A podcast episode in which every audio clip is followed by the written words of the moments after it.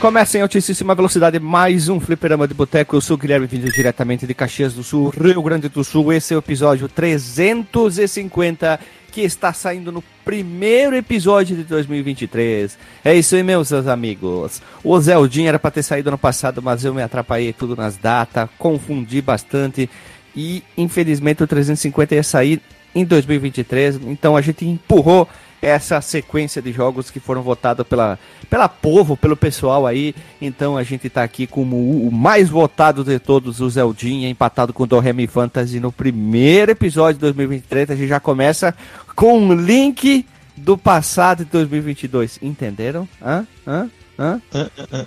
Ninguém entendeu? Fazendo um link com 2022. Um link, sim, porque é Link to the Past. Um link com o passado, porque 2022 é o passado, entendeu? É isso aí, vamos lá. Vindo diretamente do outro quarto, ela, a princesa Zeldinha, Lily. Fala! Oh! Eu parei de escutar todo mundo. Nossa, ela ficou surda do nada assim. Vamos lá então, vamos lá. Vai, vou imitar o Guilherme. Diretamente do outro quarto. Lily, a Zelda. Ah, obrigado. Eu ia dizer que é perigoso ir sozinho. Ah, ok. Então, Olha aí, boa referência. Podia dizer assim, o Princeso Zelda também, né? E, a, prin e a Princesas Link. Hum, hum. Isso. a Princesa Web Link, então, pronto, porque eu acho mais legal chamar o Web Link.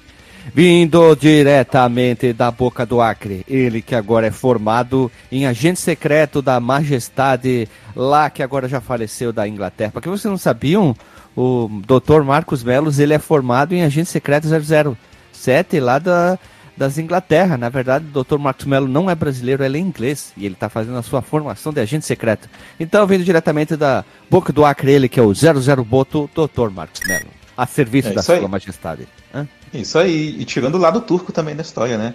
E a, a Lili, nessa, nesse começo de gravação, me ajudou a descobrir que Zelda se passa no, no Rio Grande do Sul. Ué, porque, por tem a, porque tem a Triforce. Triforce, tchê? É. Meu Deus, o Link, em vez de usar um gorro e roupinha verde, ele ia usar uma guaiaca, uma bolhadeira em vez do bumerangue, né? E uma gaita. É, Star Wars ia... passasse no Rio Grande do Sul, né? Eles, eles diriam que a força é muito tri. É. Tchê, olha, seria engraçado também. Em vez de usar a espada Master Sword, seria o facão Treslista, né? Porque é uma coisa bem aqui do Galdério, né? Facão Treslista. E também vindo diretamente do Brasil, ele que é o porteiro mais famoso da Podosfera. Ele que é Zeldinha, famoso Zeldinha, tem tatuado no braço Zeldinha da Aranha. Ele, Éder Aleixo. Ah, o jogo tinha que chamar The Legend of Link, né? Que coitado, do... Você joga com o Zelda lá, mas ele não faz nada. Olha, o Zelda. O, o Zelda, peraí, só vou fazer uma piada. Tem o Zelda e o Metroid. Vocês lembram de outra piada de, de desses ali? Esse mesmo link? Sim, o Metroid. Esse mesmo link? Hã? Hã? O Mario Verde, o, o cavalinho do Mario, né? Cavalinho do Mario. Ah, o Mario Verde, mas na verdade deveria se chamar o Luigi Vermelho. Eu sou, eu sou votante para chamar do, o Mario de Luigi Vermelho, porque eu sou mais fã do Luigi do que do Mario. Então, já que a gente tem uma pauta grande para ser falada e tem muitos links a serem seguidos com o passado, não tem o futuro, então vamos rodar a vinhetinha aí, vamos começar o podcast bonitão.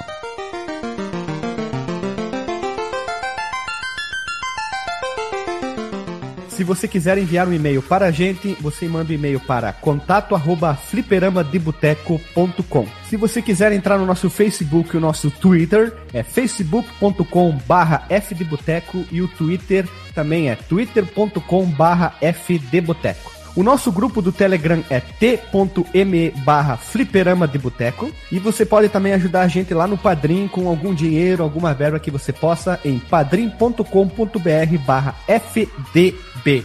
E roda a vinheta.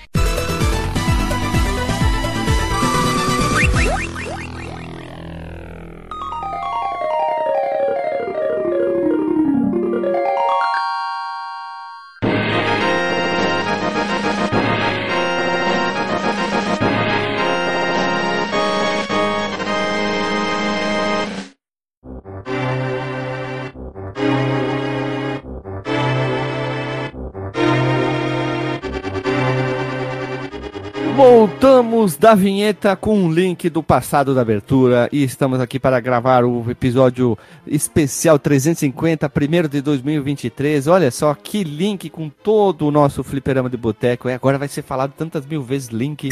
Se for em vídeo um dia esse episódio, teria que ter um contador da palavra link no canto assim, ó. Porque quantas vezes a gente vai falar link e vai fazer link plim, link plim, link plim. Aquele, aqueles vídeos de body count, né? Isso, vamos lá então. The Legend of Zelda A Link to the Past, também conhecido como Zelda no Desetsu Kamigami no Triforce, ou Zelda no Desetsu Kamigami no Tracifu, japonês. É um jogo, é um jogo de ação, aventura com elementos de RPG, com visão top-down e é claro, meus amigos, foi desenvolvido e publicado, todo mundo com a mão no peito, Nintendo, exclusivamente para o SNES barra Super Famicom. O terceiro jogo da saga do nosso amigo Link chegou ao mercado mundial no dia 21 de novembro de 91 no Japão. 13 de abril de 92 nos Estados Unidos e 24 de setembro de 92 nas Europas. As Europas é um país inteiro ali na Europa. Temos muito Veja Você, meus amigos. Mais tarde teve um porte para o GBA em 2002, juntamente com Force Words. Dois, outro Veja Você, mais tarde foi disponibilizado na loja virtual do Wii em 2006 pro, e barra 2007 para o Wii U e Wii. 2013, 2014, depois 2019 para o Switch. Então, quer dizer que o Link to the Past é bastante importante para Nintendo, esperando. Ele não tá no SNES Mini também, não? E tem um port aí pro 3DS também. É, tem porta para tudo quanto é coisa, tem link para isso, porta para aquilo. Né? E só para dizer que, tipo, esse tipo 2006 barra 2007 é por causa do, tipo, Japão e Estados Unidos, né? É, Europa sempre muda, tem, né? É, tem um pouquinho de diferença aí. Hum. O Link to the Past tem só gente famosa trabalhando. Nós temos Takashi Tezuka, temos Shiteru Miyamoto, Kensuke Tanabe e Koji Kondo. Só temos o grande time da Nintendo trabalhando no, num jogo. Não é à toa que o jogo é cultuado até hoje, né? Mas um pouquinho entrava aí o Yusuke Urameshi. Só faltou. A maioria dos jogos do SNES utilizavam 4 megabits de armazenamento. E o Shiteru Miyamoto, numa das entrevistas que eu vi, eles queriam usar o máximo do máximo do máximo do extremo possível, cada cantinho. E aí chegou a um cartucho de 8 megabits. Eles queriam usar o máximo possível. Eles tiveram até problemas, problema de compressão e adaptação do japonês para o inglês, por causa dos 8 megabits. Então, creio eu que seja por causa da quantidade de caracteres ingleses precisam para escrever alguma coisa em japonês, né? Porque eles põem um kanji e pode ser mais ocupar menos espaço que vários em inglês, né? Desconfio isso porque ele não fala o porquê. O jogo utiliza um método de compressão gráfica simples, limitando a oito cores. Nisso, o mundo das trevas é apenas uma superposição do mundo da luz, que isso quer dizer que é um construído Photoshop. Hã? Hã? Ele inverte as cores. É tipo é, isso, é uma piada, a piadinha que eu faço bastante. E os episódios relacionados, nós temos o Zelda Ocarina of Time, que é o episódio 200. Olha que coincidência, o 200, que são números cabalísticos, né? O 0 e o 50, né? 100, 150, 200 temos. Super Mario World 214 e o A Legend of Zelda 1 do Nintendinho 234. O 200 foi a época do Zeldinha aqui, do Zelda.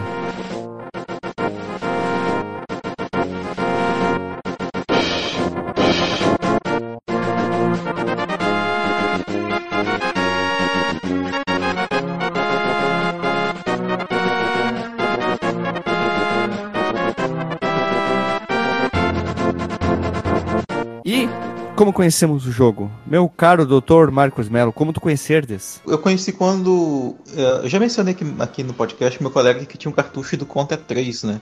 E tinha outros jogos que ele me emprestava também. O nome dele era Francisco Lenilson, lembro claramente. Aliás, não, era só Lenilson. Francisco Lenilson tinha outros jogos. E ele, certa vez, me arranjou. Falei, ah, tem esse jogo aqui, chama Zelda. Tem uma espada na frente e tal, mas não tem nada na capa. Ele dizia que ele não gostava muito do jogo porque tinha muito texto. Isso acontecia muito naquela época. E aí, certa vez emprestou, tá, levei para casa. Eu tinha ali meus, sei lá, 12 anos de idade ali. E, pô, eu gostei muito do jogo, cara. Eu, os meus irmãos também a gente gostava muito e ficava tentando terminar o jogo mais rápido e tal. Nunca consegui todos os 20 corações naquele período, né? Fui já conheci, consegui, é, consegui com revista e tal para pegar tudo. Mas se tornou aí meu preferido aí da, da franquia, talvez mais do que o próprio Ocarina of Time, do que o. O Breath of the Wild é outra, é outra, outra abordagem, assim, sabe? Ele é outro clima, inclusive. Mas, assim, dentro de Zeldas clássicos, é o meu preferido aí. Olha só, polêmico, hein? Polêmico. Uhum. Então, vamos seguindo o baile aqui. Menino Éder, como tu conhecerdes o linkzinho? Eu conheci por causa de Pokémon. Eita. Nossa. Lá no, nos começos dos anos 2000, era fanático por Pokémon, né? Daí um amigo meu chegou, oh, tem uma revista lá que tem um pôster com todos os Pokémon. Falei, ah, vou lá comprar então. Qual que é a revista? Ah, uma de videogame, chama Nintendo World. Fui lá e comprei a Nintendo World especial número 1. Que oh. tinha o pôster do Pokémon.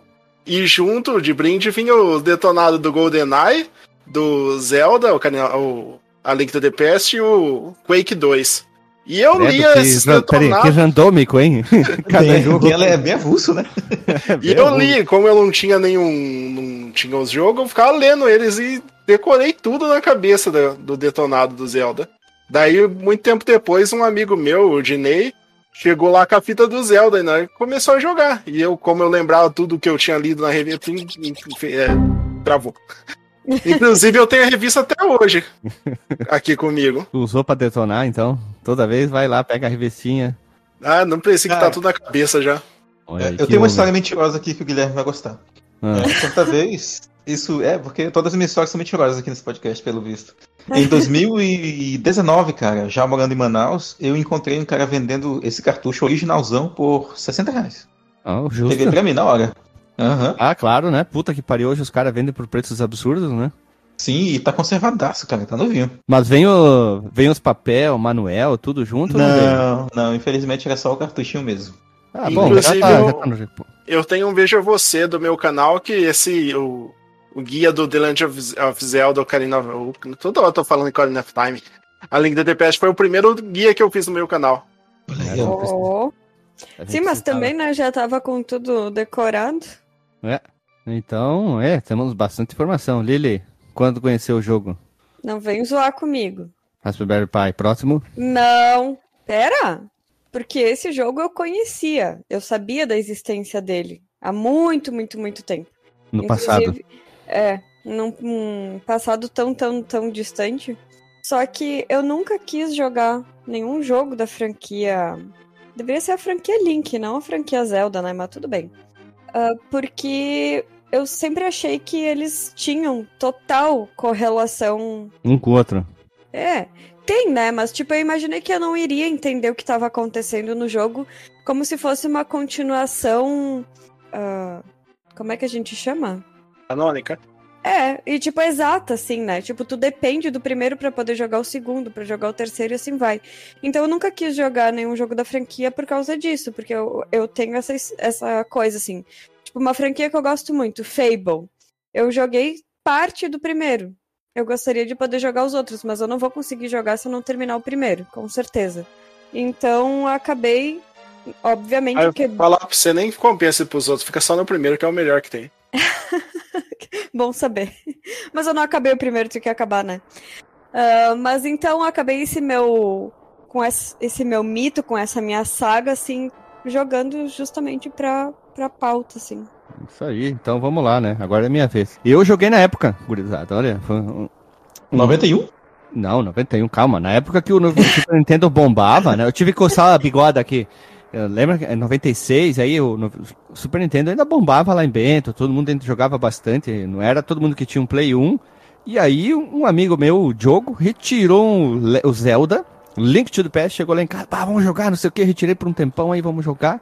E não tinha nenhuma revista na época, a gente não tinha nada, não tinha uma revista, não tinha um detonado, não tinha internet, a gente teve que ir na, na raça. A gente não pegou, claro, claro, tudo ele tinha retirado, se não me engano, ele acabou ficando um mês, acho, com, com o cartucho na casa dele.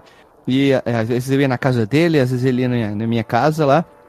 E a gente jogava, jogava, jogava, jogava, jogava, jogava, jogava. Ia conseguindo algumas coisas, às vezes a gente conseguia junto, às vezes conseguia eh, só ele, dele trazia aqui, ó, consegui fazer tal coisa. Então foi uma experiência bem, bem diferente. E detalhe, a gente não sabia nenhuma palavra inglesa, então a gente desconhecia total a história do jogo. Essa foi uma parte interessante, jogar o jogo sem saber o que estava acontecendo.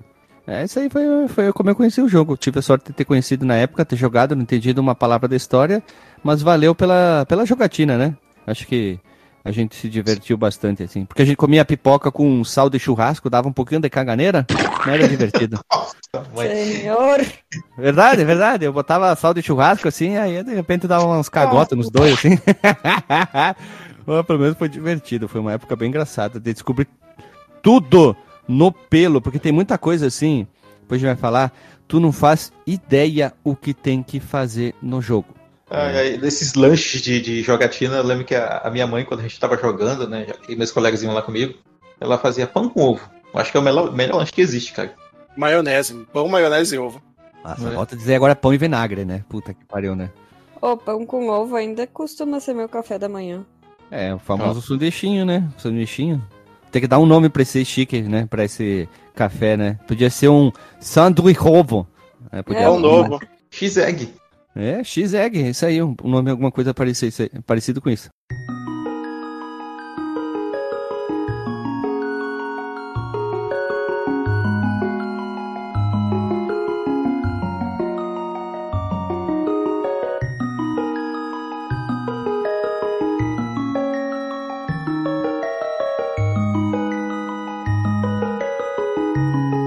Bom, gurizada, vamos começar enfim a pauta, porque tem muita coisa a ser dita nesse, nesse podcast aqui.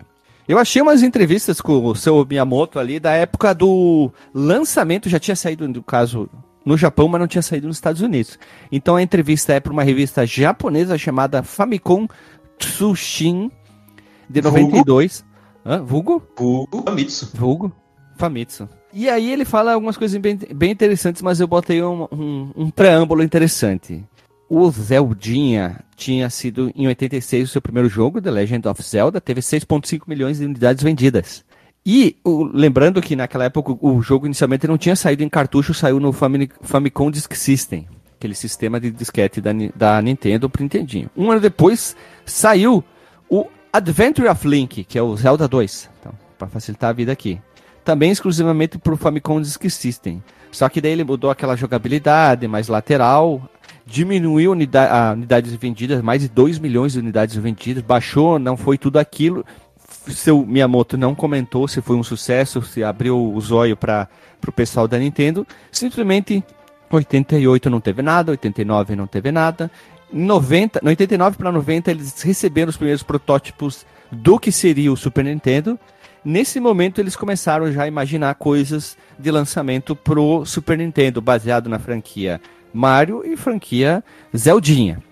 E aí, o Miyamoto falou nessa entrevista assim: começamos a fazer o jogo ao mesmo tempo que o Super Mario World. Nesse plano, sempre era desenvolver e lançar o jogo ao lado de Mario. Também queríamos torná-lo o título de lançamento do Super Famicom. Olha só, isso aqui eu não sabia, hein? Quando ele falou. O Zeldinha, aqui o Legend, era para ter saído junto com o console. Olha que legal. Imagina tu comprar na época o Super Nintendo e ter Mario e Zeldinha. Pô, o pessoal do Japão ia vender a mãe, né, cara? Metade do apartamento para comprar esses, essas coisas aqui. e eu fui procurar também outras coisas e o Miyamoto cita por cima e tal, que a Nintendo, por padrão, naquela época, ela começava um projeto de um jogo com pouquíssimos funcionários, tá? Era bem pouquinho assim, eles começavam e depois de um ano que entrava mais gente para trabalhar e refinar o trabalho. Ou finalizar o jogo. Dá pra te ver muito isso naqueles vídeos daquele canal que a gente já mencionou aqui, o Splash Wave. Que hum. aparece nos vídeos antigos da, da Nintendo trabalhando no Mario World, no, no Zelda. E, tipo, pouquinha gente, cara. Quatro pessoas Sim. ali numa salinha, naqueles computadores monitor CRT, grandão.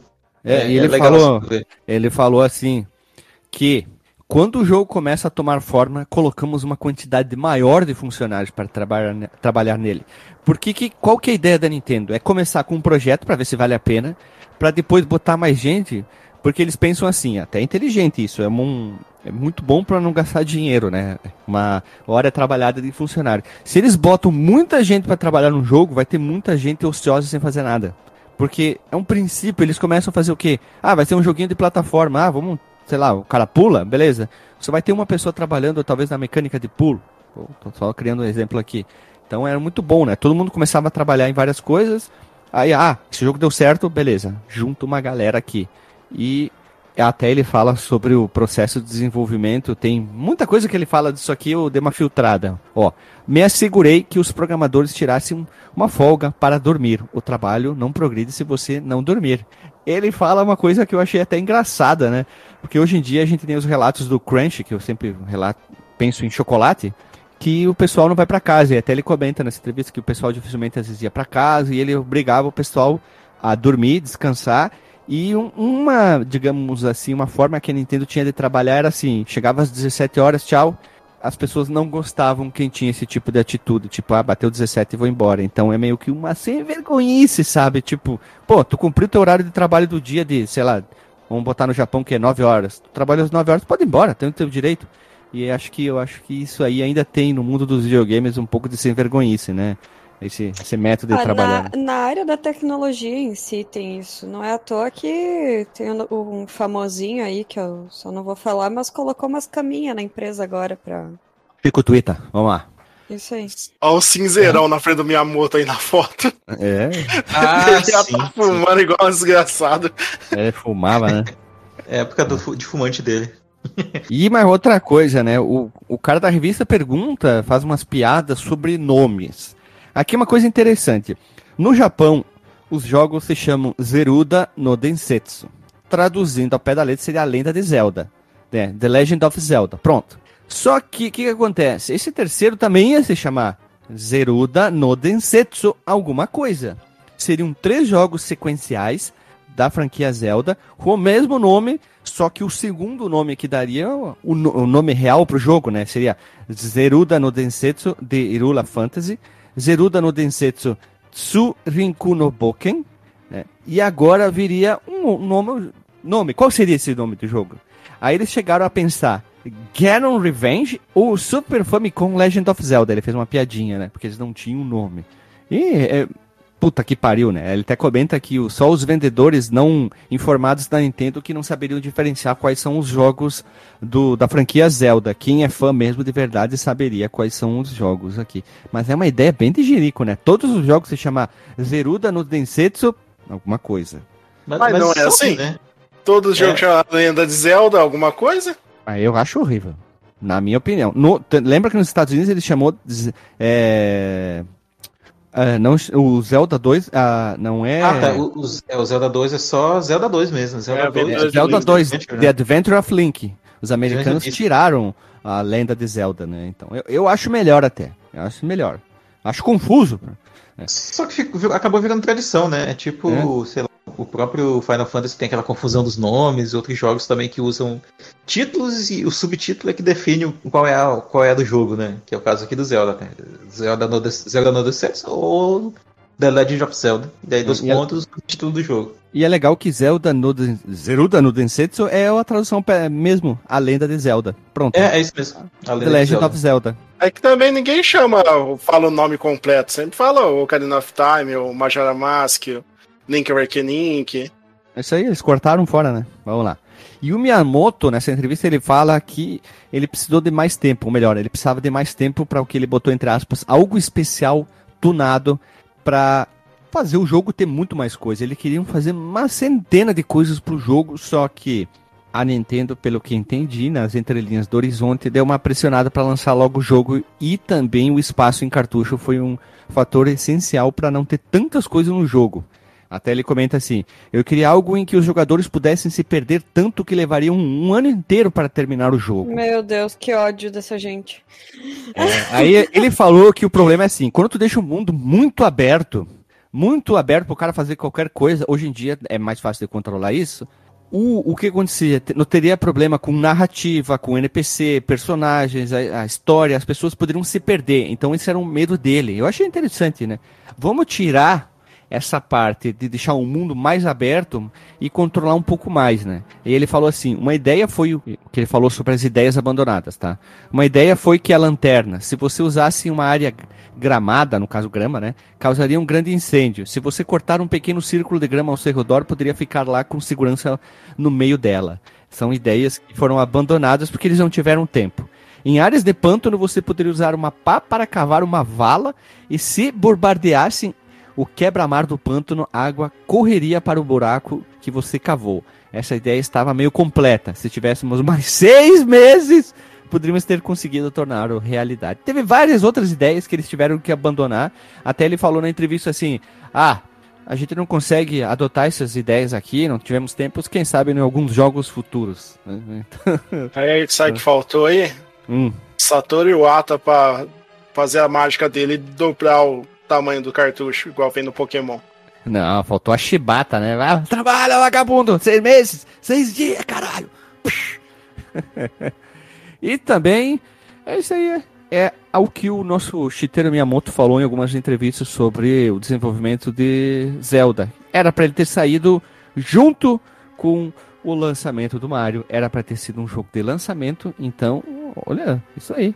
Eles cogitaram vários outros nomes, assim, de de, de jogo, ele falou, mas isso aqui foi o mais importante que eu peguei da história de desenvolvimento do jogo. Teriam mais coisas? Teriam, mas eu não vou entrar em detalhes técnicos que não é a parte legal. Eu acho que falar do principal cabeça, que é o Miyamoto, é mais interessante, né? Alguns probleminhas, percalços, como o tempo de desenvolvimento, que foi é, reduzido, pelo que deveria ser maior, não, quiser, não conseguiram. Eles começaram a trabalhar no Zelda em 89 para 90, quando chegou as especificações então é isso aí, pessoal. É isso aí a, a parte de desenvolvimento. Uh, não, eu, eu só dou graças a Deus que eles não tiveram esses seis meses aí para fazer mais um monte de coisa, porque, olha, depois na jogabilidade a, a gente até comenta, mas ia ficar tenso jogar esse jogo. Mas o Tanabe, então, foi o roteirista do jogo, enquanto o Koizumi foi o responsável pela história explicada no manual. Tipo assim, uh, vamos ver depois na parte da história do jogo que é muito mais complexa no manual em si do que no próprio jogo, né? Porque eles querem explicar coisas sobre a própria mitologia. Here comes a new challenger. é, um personagem novo aí, chegou ali, chegamos numa área, uma área nebulosa do jogo e apareceu o menino DJ. Mas ó, hoje, hoje eu vou ser o participante do podcast que chega atrasado e dá bola fora no meio, comentando coisa que já foi falada. Pera, pera, DJ, DJ, DJ, tu tem que fazer que nem o Patrupi. Não, pera, o Patrupi ele chegava na escolinha pro Raimundo. Uh, professor, como eu cheguei atrasado, hoje eu, por segurança, vou sair mais cedo. Tchau.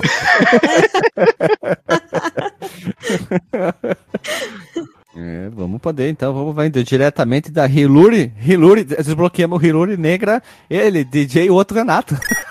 Jogão e pode ter jogado. Ah, não, desculpa, não é um disclaimer, era mais tarde, né, que era Meu pra Deus. fazer isso. Me perdi, hoje eu tô bem perdido, né? É, é viagem no, no tempo?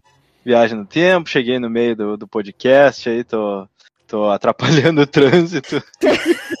Pegou o portal errado. Peguei o portal errado. pois é, eu, eu tava no, no Dark World lá, né? Até agora procurando o portal pra vir pra onde tá acontecendo a gravação, que é o, é o mundo normal lá, né? Tu tinha perdido o espelho mágico e aí teve que andar nas dungeons pra conseguir. Ele pegou, ele pegou o espelho da esposa e apertava o botão e não acontecia nada, né? já, já fica a pergunta: qual, qual seria o animal de vocês, né? Se vocês fossem pro outro mundo lá quando, quando o Zelda. O Zelda. o, o, Link. Cara, eu não consigo, é muito forte.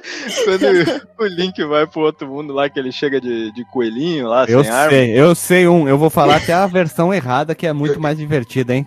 Eu ia me virar ah. um muguerço. Que diabo é isso, mano? Eu sei que eu, eu certamente seria uma anta. Não, não, não. é um boto. Não, ia ser o boto cor de cor rubro. Eu, eu quero ser a capivara, é. que é o símbolo nacional, né, da, do paz e amor ali, hein? O bicho mais relax. Capivara. Ah, oh, agora, em minha defesa, aqui em casa eu tenho vários apelidos, sabia? Depende do tipo de bicho que eu represento. Mas é, é, em casa.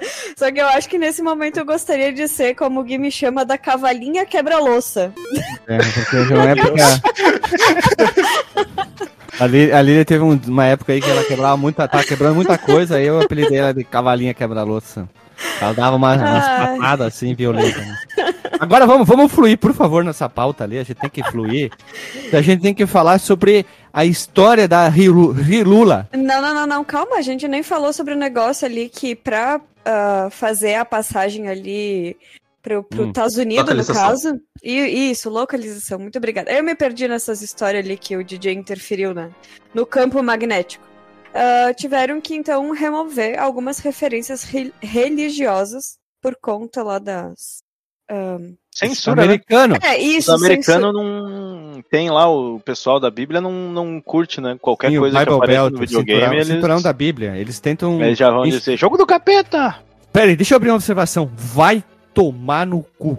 Os americanos não falam nada de Doom, não falam nada das coisas dele, mas os japoneses não podem ter nada, tá? Um povo chato pra caralho. E ainda os caras vêm dizer que brasileiro é isso, que brasileiro é aquilo.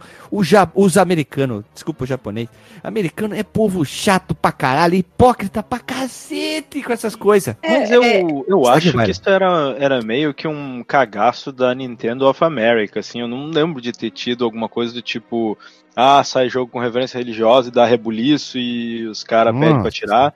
Era mais, acho que uma coisa da Nintendo of America de dizer, ah, vamos daqui, ó, vamos tirar tudo, não quero. Pô, os caras iam no show do? Van Halen dizer que a banda era de demônio, com cartaz assim, não, vão no show, banda do É. capeta. Ah, mas vão, vão Teve- trabalhar, sério. Carpinho Teve lote. aquele ilustre episódio que foi que eles usaram como referência no Stranger Things na última temporada do cara lá que jogava RPG e aí teve uns umas paradas no, no lugar onde ele morava, ele foi acusado porque ele porque eles achavam que ele tinha pacto com o capeta, né? É mochila de Ele jogava criança, né? RPG, mochila de criança. É, O cassete pele, o caído, Coisa coisa, ruim. ruim. o fedido. Não é? Exu, como é que é? Não, Exu é outra coisa, é puta, mas é Beuzebu. Deus é bu, o berremota, o terremoto. Mas então, voltando pra isso, eles precisaram até substituir o subtítulo do game, que era lá o que o Gui tava falando, que deixou de ser a Triforce dos deuses para ser uma ligação ao passado. A, a link to the past. É, God of War virou só War, né, nos Estados Unidos. Lembrando que foi feito off foi feito por americanos, né, cara? Isso é pior de tudo. né? Não, não, é por isso que a tradução é good. É, Esse é o bom, bom bom, de bom, guerra, né? Um bom da guerra. Eu, é, ai meu Deus. E por isso que no Brasil depois ele foi chamado de Clayton. Clayton, Isso aí. claro. Porque Kra- Kratos não dá, né? Kratos, né? Então eles botaram Clayton. É, É. E eu achar que é a cidade do Ceará, né? Como é que é? Tem uma cidade no Ceará chamada Crato. Acho que é Crato, Ah. não é Crato. Crato. Caraca, a gente tava gravando do que mesmo? Que eu já nem lembro mais. É, Aquele jogo do nordestino é a Link da Peste. É isso mesmo. Nossa, o, o Link é um cangaceiro, né? Volta aqui! Volta aqui, que, que senão te passa chibata. ai, Volta- não, peraí, volta aqui, filho de Kenga. Ele chega no Ganondorf e chama ele de filho de Kenga, né? Ah, então, os símbolos religiosos, eles não são mais vistos no santuário, tipo assim, tão ipsis literis, né? Teve umas alteraçõezinhas ali de sprite. Ah, ali onde a Zelda se encontra já no primeiro ato do jogo. E o padre, como é que se chama? Aganin? Agnen. Aganin. A Ganin. Ele foi transformado então em feiticeiro, ele não era mais o padre. Uhum. E Ah, vários outros. Essa ficou melhor, desculpa interromper. Fica melhor um feiticeiro do que um padre, né? É, eu também É, acho que que, é- combina mais. Ficou melhor, né? Tipo, o feiticeiro da corte. É, mas até porque pela, depois a gente vai ver certinho os detalhes da história, mas a história não é, é, real, assim, né? É fictícia. Então ficaria meio idiota mesmo botar um padre, mas tudo bem. É, eu não sei se vocês repararam, mas quando o Link lê, é, eu não, eu não, não fui eu que reparei, eu vi isso num vídeo, tá? Só pra não achar que eu sou o, o bonzão de reparar as coisas. O, eu- o cara falou que quando o Link lê o livro lá pra traduzir as paradas, ele faz um esqueminha que parece que ele tá fazendo um sinal da cruz ali, ele faz umas paradas com as mãos, assim. Não, ele também, levanta mas- o livro. Ele faz a tradução, porque ele- ele- quando a gente tenta ler a- as taubas lá, e Uhum. aí o que que acontece? Ele lê da, da, da, da, da, da, da, na tradução. Ah, a gente jogou eu, eu e a Lili uma ROM traduzida com uma péssima tradução e aparece DDDD, umas o, coisas o assim. senhor, o senhor Bragazo tá reclamando de um serviço que ele foi prestar de graça. Calma, Lele, Lele, Lele, fala, Lele, fala sobre a tradução. Quantos erros de, por- português? Horrível mesmo essa tradução. Eu hoje usei a ela primeira também. tradução que é ruim. Eu tenho dislexia. Eu leio quase tudo errado, mas eu via os erros de português, eles pulavam na tela com uma facilidade. Tinha erro de digitação, erro de falta de acento. Como é que era o, o, o faça? Não, não, como é que era? Que o, é, o faça era com dois S. Aí é tenso, eu, sabe? Eu, se fosse tu, não deixa assim, não, vai no Procon. Ai, meu Deus! Fez a treta. Celso Russomano. Hum. Vou chamar o Celso Russomano. A pessoa vai no Procon pra pedir os seus direitos e daí vai o cara lá do Procon. O quê? Você tá reclamando de um jogo que você baixou, seu ordinário? Não, o cara, o cara recebe um e-mail desse do Procon, o cara, o cara fecha e vai. Ele vai que nem o meme lá do, do Pablo Escobar, assim, fica olhando pro nada, aquela coisa assim, né? Eu não ganho pra isso. Deixa quieto. Vamos, é, mas voltando ao tema principal, galera, é rapidinho sobre o que a Lilian falou. É, nos primeiros jogos, o, o Link ele tinha muita. É, os jogos, na verdade, tinha muita conotação assim, com essa coisa de, de religião e talvez até com cristianismo mesmo, né? Se vocês pegarem o manual do primeiro Zelda, eu não sei se eu comentei isso na nossa gravação do Zeldinha lá. Tu vê, por exemplo, ilustrações do Link ajoelhado, rezando e tal, e, e o, o, próprio escudo dele tinha uma cruz, né? E Sim. aqui isso foi se perdendo aos poucos, né? Então é até entendível que isso existisse ainda no Japão, né? Mas aí, claro, né, para Nintendo of America isso já foi removido.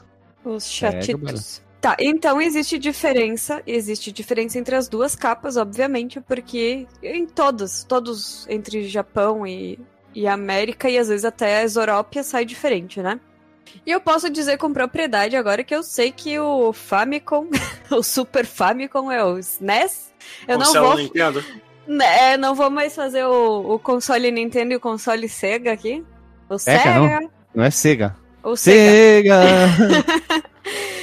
e eu confesso que eu acho até mais bonitinha a capa do Super Famicom, porque tem a espada Master Sword lá no fundinho, no meio dos matinhos, onde ele pega a espada, e o Link, né, segurando o escudinho e agora eu já não uhum. sei se era para ser a representação da Master Sword ou da espada que ele já tinha ali na, na mão. Ah, mas eu acho tipo, que é da essa... Master Sword é só que tá atrás, né? Que ele tá essa capa é meio falsa, é mentirosa. Porque, ela tem... Porque o Link tá louco, eu não tá com cabelo rosa. Ah, sim.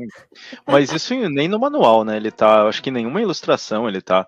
Na verdade, as, as ilustrações dele fazem com que ele pareça que ele é meio ali que um adolescente já. É o Zelda criança, por causa das linhas né? temporais. E, e no videogame ele parece o Zelda criança, né? Mas nas ilustrações ele sempre parece um Zelda mais adulto. Ele não parece uma criança nessa capa, né? É que acontece, a gente tava conversando até antes da gravação, existe uma variação do, dos Link, né? Existem. Uhum. E esse link aqui que a gente tem é o Link criança da linha temporal onde que ele perdeu lá no Ocarina of Time. Eu vou ser é. bem honesto, assim, sobre essa questão de cronologia do Zelda. Eu prefiro jogar cada jogo e, e e olhar para eles como jogos separados, porque a Nintendo tentou fazer uma costura que assim, eles não tu olha para um jogo e olha pro outro, diz, cara, não é o mesmo universo, não tem assim, não sente aquela conexão entre, entre eles.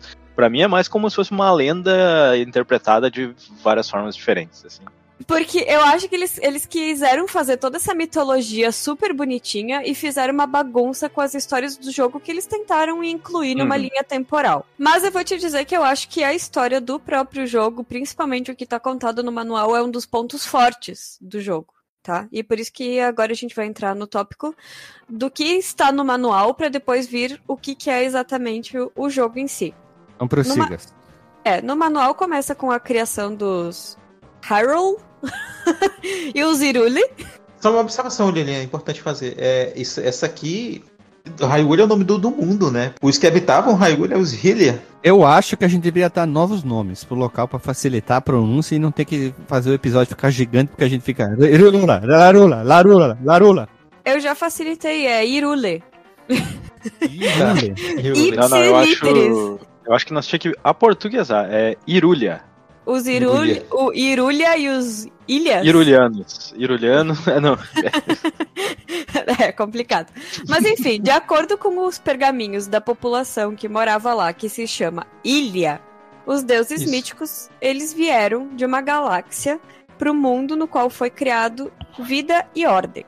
A deusa do poder, que mais tarde foi chamada de Jin, pintou as montanhas de vermelho com fogo e criou a Terra. a deusa da sabedoria, que também mais tarde foi chamada de Nairu, criou a sabedoria e a magia e trouxe ordem para a natureza.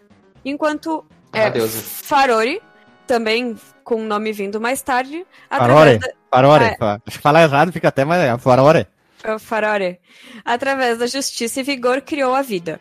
Feito isso, eles deixaram o mundo, só que antes eles criaram o símbolo da sua força, que é a Triforce, que continha uma pequena parte, mas muito poderosa dos seus gigantescos poderes. Esse, esse artefato seguia para guiar a vida inteligente no mundo dos Irulês. Isso aí aparece no Ocarina of Time, essa é. parte da, da, criação do mundo. Aparece. Uh, devido ao seu poder, a Triforce, a Triforce poderia conceder três títulos a quem a tivesse: o Dominador do Poder, o Detentor do Conhecimento e o Possuidor da Coragem. Os Ilians eram dotados de poderes psíquicos e dons mágicos, e diziam as lendas que as suas orelhas pontudas e compridas podiam ouvir os deuses, e por isso eram muito estimados pelas pe outras pessoas, no caso, que viviam em Irule. Porque Olha pelo só, que eu entendi. Então, ter orelha pontuda é um bom sinal. Tu é um elfo, né? eu acho que eles só quiseram trocar o nome dos elfos, mas tudo bem. É. Porque, pelo que eu entendi, não existem só o povo uh, ilha ali no, nesse Não, mundo. tem várias. É, quase extinto os Hylia. É tipo uma alusão ao Senhor dos Anéis lá. Tem os, os, os filhos de Númenor que sobraram. Lembra um muito o mundo é, sobra, Sobrou só um pouquinho, o resto é tudo humano ali, os Garnizé, os Caipora e o resto é tudo os caras pica, né? Ai, trazendo é. o Senhor dos Anéis. Então, os seus descendentes se estabeleceram em diversas partes do mundo e transmitiram seus conhecimentos e magias para todos. Só que muitas vezes isso foi distorcido ou perdido.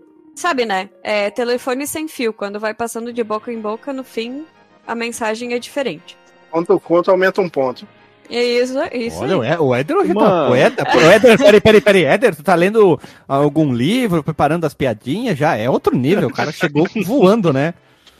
Uma pergunta agora sobre o jogo esse agora, o A Link to the Past. Quem, quem que é Hylian ali no, no jogo além do Link? O tio dele que, Não, que vai salvar... O, o sábio lá, o Sarashamash, a hum, Zelda...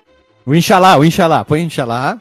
Mas eu vou tentar... Eu acho que é só esses que tem. Uhum. Eu acho que nem as donzelas que estão presas são... Elas são descendentes do sábio, não dos Hylian. Sim. Sim, é, não fica muito claro, né? Eu achava que era o pessoal que via, via ali na, na Vila Cacarico. Cacarico, não, mas não. Uhum. Nossa, que nome horrível, Vila Cacareco, né?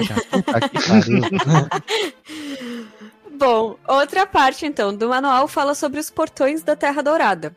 Porque muitos procuravam esse artefato, a Triforce, mas nem, os mes nem mesmo os próprios ilhas tinham certeza exatamente da sua localização. Alguns diziam que estava embaixo do deserto, outros no cemitério, à sombra da Montanha da Morte. Essa busca desenfreada, né, pelo artefato, logo se transformou numa ambição e muito derramamento de sangue. Oh, Só... oh, é. é algo ah. terrível. Não, é algo terrível. De acordo com a história no A Link to the Past, um dia os portões da Terra Dourada acidentalmente foram abertos por uma gangue de ladrões com experiência em magia negra. Quando dava o crepúsculo, então o local onde tinha o artefato acabava brilhando. Então, o chefe dos ladrões derrotou a própria gangue, pegou a Triforce com as mãos sujas de sangue e ouviu uma voz: Se tiveres um grande desejo ou força, peça-o Logo, uma gargalhada estrondosa ecoou até a mais distante terra de Irule. Seu nome era Ganadorf Dragmar, mas ficou conhecido como Mandrag Genon, ou pela tradução seria Genon dos ladrões enfeiti enfe enfeitiçados. Ganon ou, car Ganon ou Carneça, então. Tem que, tem que dar uns nomes nomes aí, porque tá feia a coisa, hein? Aham, uhum, só pra deixar claro que eu falei ontem pro Gui que eu achava que o Ganon deveria ser, deveria ser o jogo do. Uh, ou melhor, a franquia do Ganon, porque é o. Pelo menos ele é o que mais está presente nos jogos, né? Pior que verdadeiro... não, porque em alguns jogos o Link vai para outros mundos e batalhar contra os outros bichos, né? Então sempre tem que ter o nome Zelda, porque não, então teria que ser Link mesmo, porque a Zelda Mas não nem sempre tem a Zelda, né? Eu acho que é, é, é o Link, o Link não tem nem a Zelda nem o Ganon, né? É, então o, é The Legend of Link. Né? The Link of é. Legend. The Link of Legend é o verdadeiro nome do jogo. Em relação a esse lore aí, a gangue dos ladrões lá era os Gerudo, né? O Éder. É, os Gerudo. É, que não é mencionado aqui, né? É que aí não tinha ainda. Tipo, depois que foi Sim. fazer o, o clã dos Gerudo. A gangue dele. Então é, era só é mulheres. Por... Nossa, ele todas as mulheres, cara. É por isso que eu, a gente vai falando que a história vai se modificando para se adaptar aos, a todos os jogos, né? Enfim. Sim, sim. É, né, não é só pra ninguém nos julgar que a gente tá contando a história errada, é porque essa é a história que tá no manual. Não, é o que tinha disponível, né? Isso. Sim, é o que tinha disponível. Tem pra hoje, né? é o que tem pra hoje. então, a gente vai falar um pouco também sobre a Guerra da Captura, que é como vai ser conhecida no caso. Não se sabia então qual era o pedido ali do Mandrag do Canon, do Ganon. O Canon é outra coisa. Era de cavalo marinho. Ah, ou as câmeras Canon, foi daí que surgiu. Isso, foi daí que surgiu. Desde os tempos mais primórdios. Uh, o Ganon, desculpa. Não, não se sabia o pedido dele, só que homens gananciosos acabaram se juntando, formando o, o exército de Ganon. Além disso, nuvens negras escureceram o céu e muitos outros desastres começaram a, so a assolar as terras de Irule. O senhor, então, de Irule mandou buscar os sete homens sábios e os cavaleiros de Irule para trancar a entrada da Terra Dourada. Eu só quero fazer um adendo aqui que eu acho as ilustrações desse manual a coisa mais bonita que tem. A parte ah, é parece bom, os caras cara pegando a armadura de ouro de Sagitário. Né? Parece mesmo. E era Parece muito legal, mesmo, eu me amarrava no manual do, desse jogo. Eu tinha o um manual dele que esse mesmo colega me deu na época, né? Quando eu era jovem mancebo. E eu até comentei, já contei essa história que eu tinha um crush na Zelda do, desse manual. Olha! oh, ela é muito bonitinha mesmo. Mas suspeitando que o Canon, o Ganon estava usando os poderes da Triforce, o povo, então, de Irule forjou uma espada resistente à magia que é chamada de, da espada mestra, mestra ou a Master Sword e somente uma pessoa pura de coração poderia manejá-la. Por isso, os sete sábios foram atrás de alguém que fosse puro de coração, enquanto que o exército de Genon partiu para atacar o castelo de Irule. Os sete sábios conseguiram confinar, então, o ladrão na Terra Dourada e lacrar é, é, o... Só, só um pouquinho. Isso parece uma letra de uma música do El Chan tá? Só pra deixar claro aqui. Pega o baile. Eu acho Nossa. que Blind, Blind Guardian faria uma baita letra com essa história, mas enfim. Não, é o Chan. Não sei o que, dos ladrões, é, não sei o que lá, aquela, aquela. Ordinária! Vai lá, ordinária! Entendeu? É... Concordo com a Lili, que parece muito com coisa de Blind Guardian ou de Dream Theater. Aí. Ah, que é do. A versão do GZ aí do. É o Chan que o Badjosh vai falar: Dança na minha espada mestra! Ordinária! É, eu acho que ia ficar bem dos dois estilos, pensando por esse lado. Eu ainda voto no El Chan, hein? É o Chan no Iru, na Iruli, hein? Nossa. O meu pastão está pegando fogo, o meu pastão está pegando fogo eu vou explodir, eu vou explodir a sua parede. Fica o desafio aí pro, pros ouvintes, hein? Escrever uma letra pra nós da música, como seria a música Del Chus sobre a história do A Link to the Past. Vai lá. Zeldinha da Aranha. Olha, Zeldinha da, Zeldinha da Aranha daria outro bom jogo, hein? Bo música, Eu morri dizer. agora, eu vou explodir sua parede. Caraca, Ai, porque dizer, se não tem conotação pornográfica, não é o Tchan, né? Não, não, não dá. Ficou, ficou tensa essa história. Bom, em, respe em respeito aos amantes da franquia aqui, os sete sábios conseguiram então confinar o ladrão na Terra Olha Dourada. ali, outra vez, sete sábios, baita música do El Chan. Vai lá, segue o baile. Os sete sábios invocaram o poder ordinário, vai, viu? Olha ali, ó, segue. Tá, e eles conseguiram então lacrar o local, só que muitas vidas dos cavaleiros foram perdidas, então essa guerra ficou conhecida como a Guerra da Captura. Próxima parte do capítulo é a vinda do feitiço. Séculos depois dessa guerra, então, o povo já vivendo em paz, novos desastres começaram a acontecer. Dentre eles, peste e seca. Tá parecido com o que tá aqui em Caxias do Sul hoje, mais ou menos. então, o rei pediu para que inventassem, desculpa, inventassem não, investigassem o mundo da escuridão que era o que antes era a Terra Dourada. Só que o lacre estava intacto. Sendo assim, o rei ofereceu então uma recompensa para quem descobrisse o que, que de fato estava acontecendo.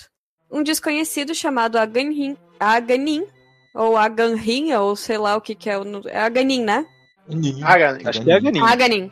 Chama ele de a galinha. A galinha, então a galinha, A galinha. surgiu e eliminou o mal que assolava a Terra com magia, com uma magia que jamais tinha sido vista. Olha ali, surgiu a galinha. E vazou o mar... Ah, me deixa Ai, continuar meu a Deus. história, senhor. Vai ser, cada frase é uma música do Tchan. O rei então lhe concedeu a posição de conselheiro-chefe e os herdeiros dos sete povos o proclamaram de herói. Porém, com o passar do tempo, rumores diziam que a galinha governava Irule com sua magia e que estranhos experimentos mágicos ocorriam à noite. Então, a partir daí, vem o A Link to the Past. Em Caralho, que, que confusão, é um vai e volta e não sei o que lá, e as galinhas, e o Zirule, o El Tchan no Havaí, puta que pariu, né? É. Confuso. É Nesse- complicado essa história. Em, re- é, em resumo, neste jogo específico, o Ganon vai desejar conquistar Irule, que é vai ser conhecido, ou melhor, está sendo conhecido como o Mundo da Luz, e para isso ele precisa quebrar o lacre dos Sete Sábios, que ele estava trancado lá no Mundo das Trevas, só que ele precisa da força vital dos descendentes dos Sete Sábios. E nisso, nesse jogo, o Ganon vai contar com a ajuda do Aganin. A gente começa como? Com o Link sendo desperto do sono, com a Zelda chamando telepaticamente por ajuda, dizendo que está no calabouço do castelo. O Link sai da cama, encontra o seu tio, se preparando para uma batalha. O tio pede para que o Link fique ali, ah, porém Zelda, né, conta sobre uma passagem... se- Ah, Zelda conta daí pro Link, no caso, sobre uma passagem secreta, e o Link acaba saindo para tentar socorrer a... Uma a... observação, por que a Sem Vergonha não falou vem direto onde eu tô, me salva, e depois rapão fora da gaita aqui, a gente nunca mais volta e não teria o jogo, fim do papo. Porque Eu não pode, o castelo tava fechado tudo. Não, mas daí ela tem guarda todos os caminhos.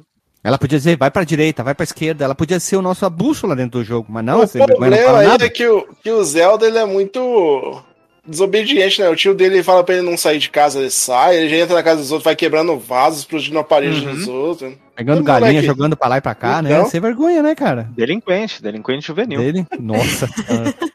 o, Ze- o, o Zelda é delinquente juvenil, né? Então, na passagem secreta, ele vai se deparar com o tio ferido, que entrega a espada e o escudo pra ir resgatar a Zelda. E é aí que o tio fala a, a frase que eu falei antes, que era muito perigoso ir sozinho. Pegue isso, pegue a espada, no caso, né? Pega na espada. né, Ah, meu Deus, chega Ele fala de. frase? Ele fa... Ele fala essa frase? Eu não lembro. Eu Não, falo... nesse, nesse aqui ele não fala, né? Isso é do Zelda Isso é do primeiro, né? original, do primeiro O Zelda. primeiro, né? Aqui ele É, só não é. diz, ah, Link, eu não consegui, toma, toma aqui, garoto, agora a pica é tua, É. basicamente. Eu que né? sou o velho que já não aguentei, eu sei que é um mulher mancebo, acabou de sair do, da, da cama, vai conseguir, vai lá. Mas isso ele é que é uma da coisa... técnica, né? É, da É. espada giratória. Ah, ele, é, ele fala, ele né, dá o tutorialzinho ali. Mas uma coisa louca, assim, se tu olhar o Zelda. O Zelda. É, essa- vamos, vamos proclamar aqui que é aceitável chamar o link de Zelda para esse podcast, senão vou passar o, o resto do episódio me corrigindo. O, o link ali, ele é, é mais realista, vamos dizer, entre aspas, que ele seja um adolescente, que nem parece ser nas, é, nas artes, do que ele ser a criança que ele parece ser no Sprite, né? Porque, porra, e o, o Sprite ele parece uma criança de, sei lá, 10 anos, menos até.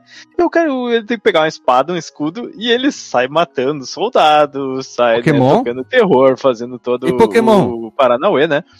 Ah, mas É. eu não acho que o Sprite parece ser uma criança daqui. O Sprite é igual dos outros habitantes. Então todo mundo tem 10 anos nesse lugar? É. É, Não, mas os é a terra do nunca. exemplo. É a terra do nunca. E- Eu, eu acho que ele parece mais criança do que os outros sprites que estão ali, assim, né? Porque os outros têm um, ali, às vezes, tu sabe que ele é um velho, né? O cara, pô, pô, o chamou o cara de ancião e tal.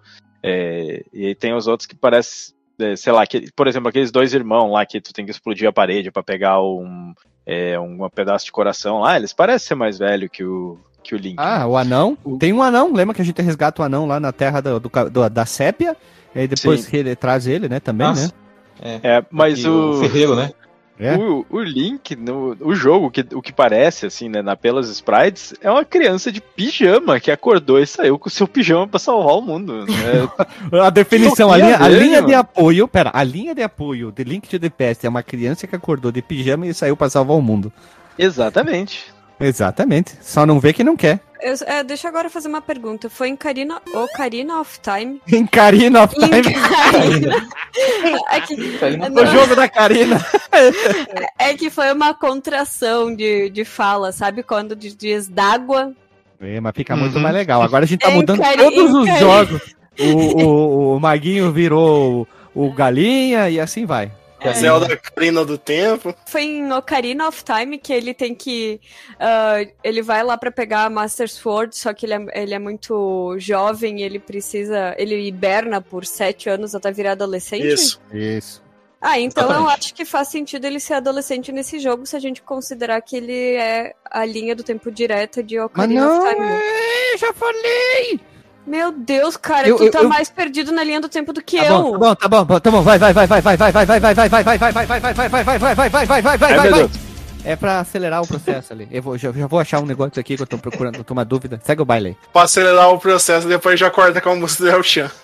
Isso. uh, bom, a gente tava na parte que o tio entrega então o escudo e a espada pro Link resgatar a Zelda e o Link vai atrás da Zelda, ele consegue resgatar, eles saem do castelo, vão pro santuário e aí o sábio leal promete manter a Zelda sã e salva. O próprio sábio ali comenta que a magia das trevas só pode ser derrotada com a Master Sword e pede para que o Link encontre o ancião na aldeia que é de, um dos descendentes dos sete sábios, para poder se inteirar mais sobre o assunto, porque jogo de RPG é isso, tu nunca tem a informação completa com o personagem e tu busca essa informação com o outro. É, nessa parte tem um dos piores erros de localização, assim, que criou teorias bizarras ao longo dos anos, que é quando o tio do Link tá lá, ferido, ele fala pra, pra, pro Link a frase Zelda is, Zelda is your... aí é reticências, né? Tipo, Zelda é a sua... é o quê, né? Link, you can do it. Save the princess. Zelda is your. She is your. Zelda's my what? What What is she? Answer me! What? Wake up! Oh my God! Zelda's my what? What is she? E aí a galera ficou, o que, que é Zelda é do Link, né? Só que não tem nada a ver. É, é tipo pra dizer que a Zelda. Peguete, é... peguete, peguete. peguete, o, é, o link aqui, ó. Tem um vídeo engraçado sobre isso do, do, do Ego Raptor. Não sei se vocês conhecem esse canal. Vou não. até mandar pra vocês aí, posta, coloca na postagem. Mas é só um erro de localização mesmo, não quer dizer que a Zelda é nada do Link, não. Mas é, o pessoal cria, né? É, um monte de Sim. figurinhas aí da, da dupla. Ah, deve ter um rentão ali bonito na internet. Né? É, não, não escreva sem. É, que é o Safe Search. Regra, é, Google, é a regra Google, 34. É, o Google já deixa eu ligado. Eu vou falar que uma vez eu encontrei um caderno de desenho com um hentai da Zelda tudo feito a lápis. Olha aí. Tipo, a história completa do Ocarina of Time, mas só que em hentai. oh. Peraí, que, agora eu quero saber mais sobre essa história. Tu achou aleatoriamente assim no Achei rolê? no, tava... num lixo. Eu vi o caderno de desenho lá, eu abri. Daí eu falei, eita, isso aqui é diferente. ah, não. não. Tu não publicou isso? Eu não, nem tinha computador na época. Aonde foi parar esse caderno, hein? Olha. Pior que eu nem sei pra onde foi. Mas era bem feito o desenho. Eu nunca vi um hentai igual aquele. É, Vamos ver, hein? Pô, de repente a pessoa que fez isso aí é famosa hoje, a gente não sabe, hein? Ao chegar na Vila Cacarico, o herói descobre que o ancião Sahajalala. Esse nome é complicado. Sahala partiu depois que o Aganin, o Agalinha, começou a abduzir as pessoas. Após obter informações, eles descobriram que ele estava escondido no Palácio Oriental. Então, o ancião diz que para empunhar a espada é necessário três pingentes: o pingente da coragem, que a gente vai encontrar no Palácio Oriental, o pingente do poder, que a gente encontra no Palácio do Deserto, e o pingente da sabedoria, que a gente encontra na Torre de Hera. E é um me... que tem o pós mais chato de todo o jogo. Qual que é? A minhoca. Ah, o, o, bicho lá que, hum, é, que, que, tu bate nele e joga pra fora, né? pra longe. Ah, Esse sim. mesmo. Sim, por causa do chão, né? É, não tem chão, daí você cai e você tem que começar de novo tudo. Ah, uma batalha com o Ganondorf também é chata pra cacete. hein? Ah, não, não. a Da minhoca é- eu acho mais difícil. Hum. Ganondorf, você pegou num esqueminha ali rapidinho, ele em duas flechadas já era. Aí sabia que tinha que dar flechada, né? E nessa mesma torre, então, ele pega a pérola da lua pra manter a forma de humano no mundo das sombras. Que se, se a gente não pegasse, a gente vira os bichinhos que a gente tinha falado antes. Então, coelho, com né? um comentário aqui. No meu vídeo tem um, um moleque lá. Viu? Por que, que quando eu vou pro outro mundo eu me transformo num coelhinho rosa inútil? Falei, você tem que pegar a pérola da lua no outro vídeo. Não, mas eu me transformo num coelhinho é, rosa inútil. Ah, meu Deus. Então tá batendo essa gente. Então, o depois disso, o Link vai pra Floresta Perdida pra pegar a Master Sword pra derrotar o Aganin. Ao pegar a espada, o Link ouve a Zelda pedindo ajuda telepaticamente de novo. Meu Deus, essa mulher só se mete em encrenca. É, a mesma coisa, a Nintendo só cria isso, né? A princesa Pêssego se fudendo e assim vai, Ou né? a princesa está no outro castelo e mais ou menos aqui acontece a mesma coisa. A princesa tá no outro castelo. É, demorou bora. pra Zelda ganhar protagonismo. O Link entra então no castelo e enfrenta o Aganin, que faz Zelda desaparecer diante dos olhos dele, quebrando o selo dos sete sábios e fugindo. Mas o jovem o persegue e derrota na batalha com o poder da Master Sword.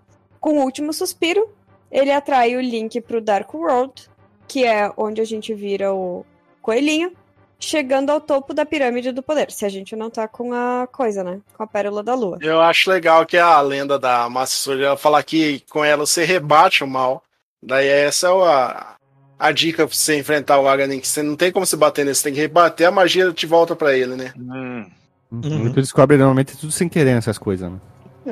É, com o selo quebrado, o portão do, do castelo de Hyrule se transformou em um portal para o mundo das trevas. E a única chance de evitar que o mal se espalhe é recuperando o Golden Power, a Triforce e salvar as sete donzelas que são as descendentes dos sábios. Olha, realmente elas são as descendentes dos sábios. As São donzelas. sim. Eles são dos sábios, não do, dos Hilha.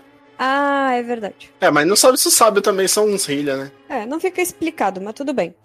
Ao resgatá-las, a última era a Zelda, elas contam ao Link que ele é o herói lendário descendente dos Cavaleiros de Hyrule e que, a- e que cabe a ele derrotar o Ganon. Coitado, o Link só se fode. Ele nunca pega a Zelda e só tem que salvar o mundo, né, cara? Já repararam? Ele não nessa, tem. nessa altura do seco. campeonato, ele ia dizer, grande novidade, já tô aqui com essa porra dessa espada há horas, já matei não sei quantos. É claro que eu sou o herói que vou salvar essa porra toda, mano. Sou uma orelha seca, né? Orelha pontuda seca. Você é o que, caralho? Meu nome tá no. Só porque não é o meu nome que tá no título do jogo. Eu que tenho que. Hein, eu tenho que salvar o dia toda vez. O meu nome não tá no jogo, é a lenda da Zelda, aquela sem vergonha, ca- carniça Uhum. velha. Só se mete em confusão. Pelo, e ainda ele reclama assim: o Mario, quando eu salvo a Princesa Pêssego, eu sei que ele é corno, mas pelo menos ele ganha um beijo na bochecha. Nem isso eu ganho. Eu só digo um tapi, só ganho um tapinha nas costas e diz: segura pra próxima aí. No topo da torre, então, o herói enfrenta o Aganin, que revela seu verdadeiro corpo, que ele era o próprio Ganon.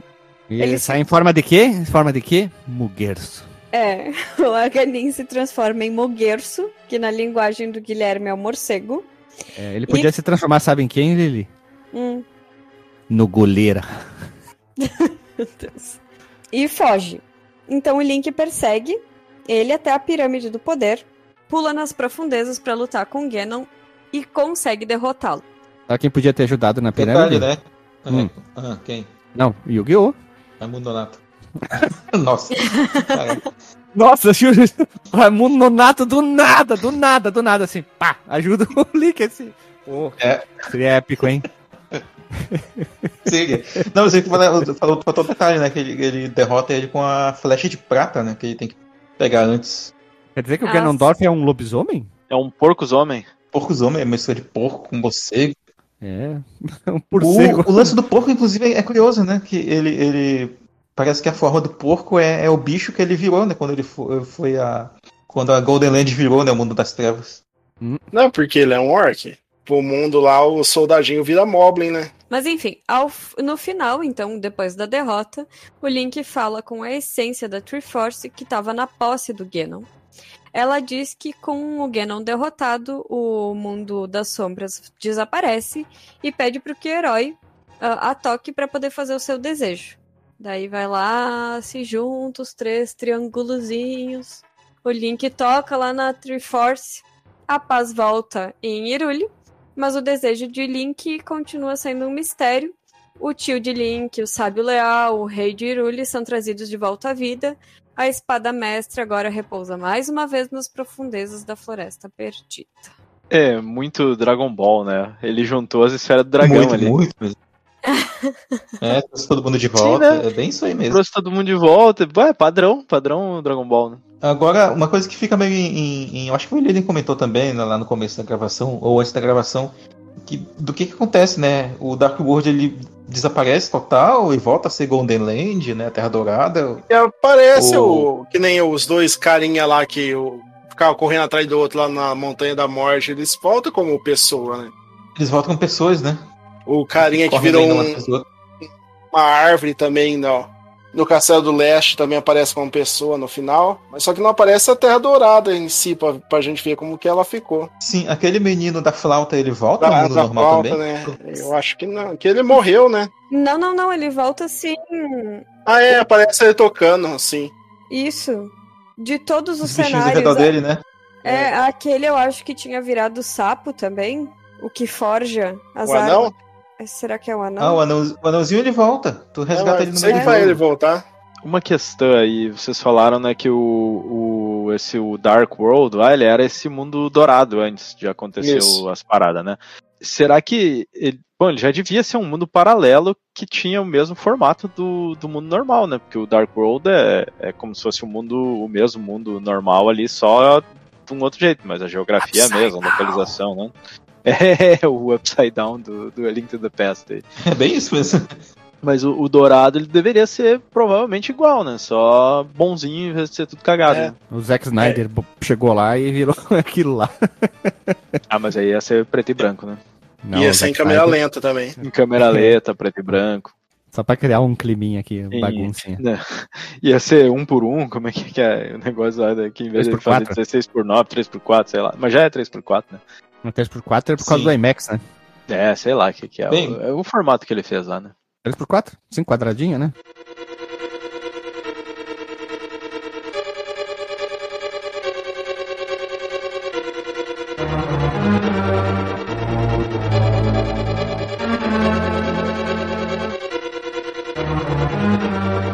Bem, falando um pouco sobre jogabilidade do, do nosso Zelda aqui. Eu acho que seria legal começar a falar o que cada botão faz, né? É, o, o controle dos jogos Zelda, assim, até, pelo menos até o, o Ocarina of Time, ele é muito formulaico, né? Tu tem um botão de espada, um botão de itens, né? Que, daquele botão da espada seria o botão B, o que usa os itens é o Y aqui nessa versão. Eu acho que lá no Nintendo é, é o A, ou era o contrário, não lembro agora. E o, o botão A tu usa aqui pra correr, né? Ele dá aquela investida com espada, né? Depois pega os sapatos lá do Pegasus. É, e serve pra abrir e... as coisas, né? Tipo o baú. Uhum. O botão X é o botão de mapa. O botão LR faz alguma coisa? Não lembro, acho que não, né? Não, não faz nada. Aí vem a pergunta: por que não botaram o sistema que nem Mega Man pra trocar o item? Pra quê? Tem uma ROM hack que faz isso. Não, eu quero o jogo original. Eu quero o original. Tem uma ROM hack que além do, de fazer isso no LR, o Link tá de cabelo loiro. Ó, oh, é super saiyajin. Saiyajin. É.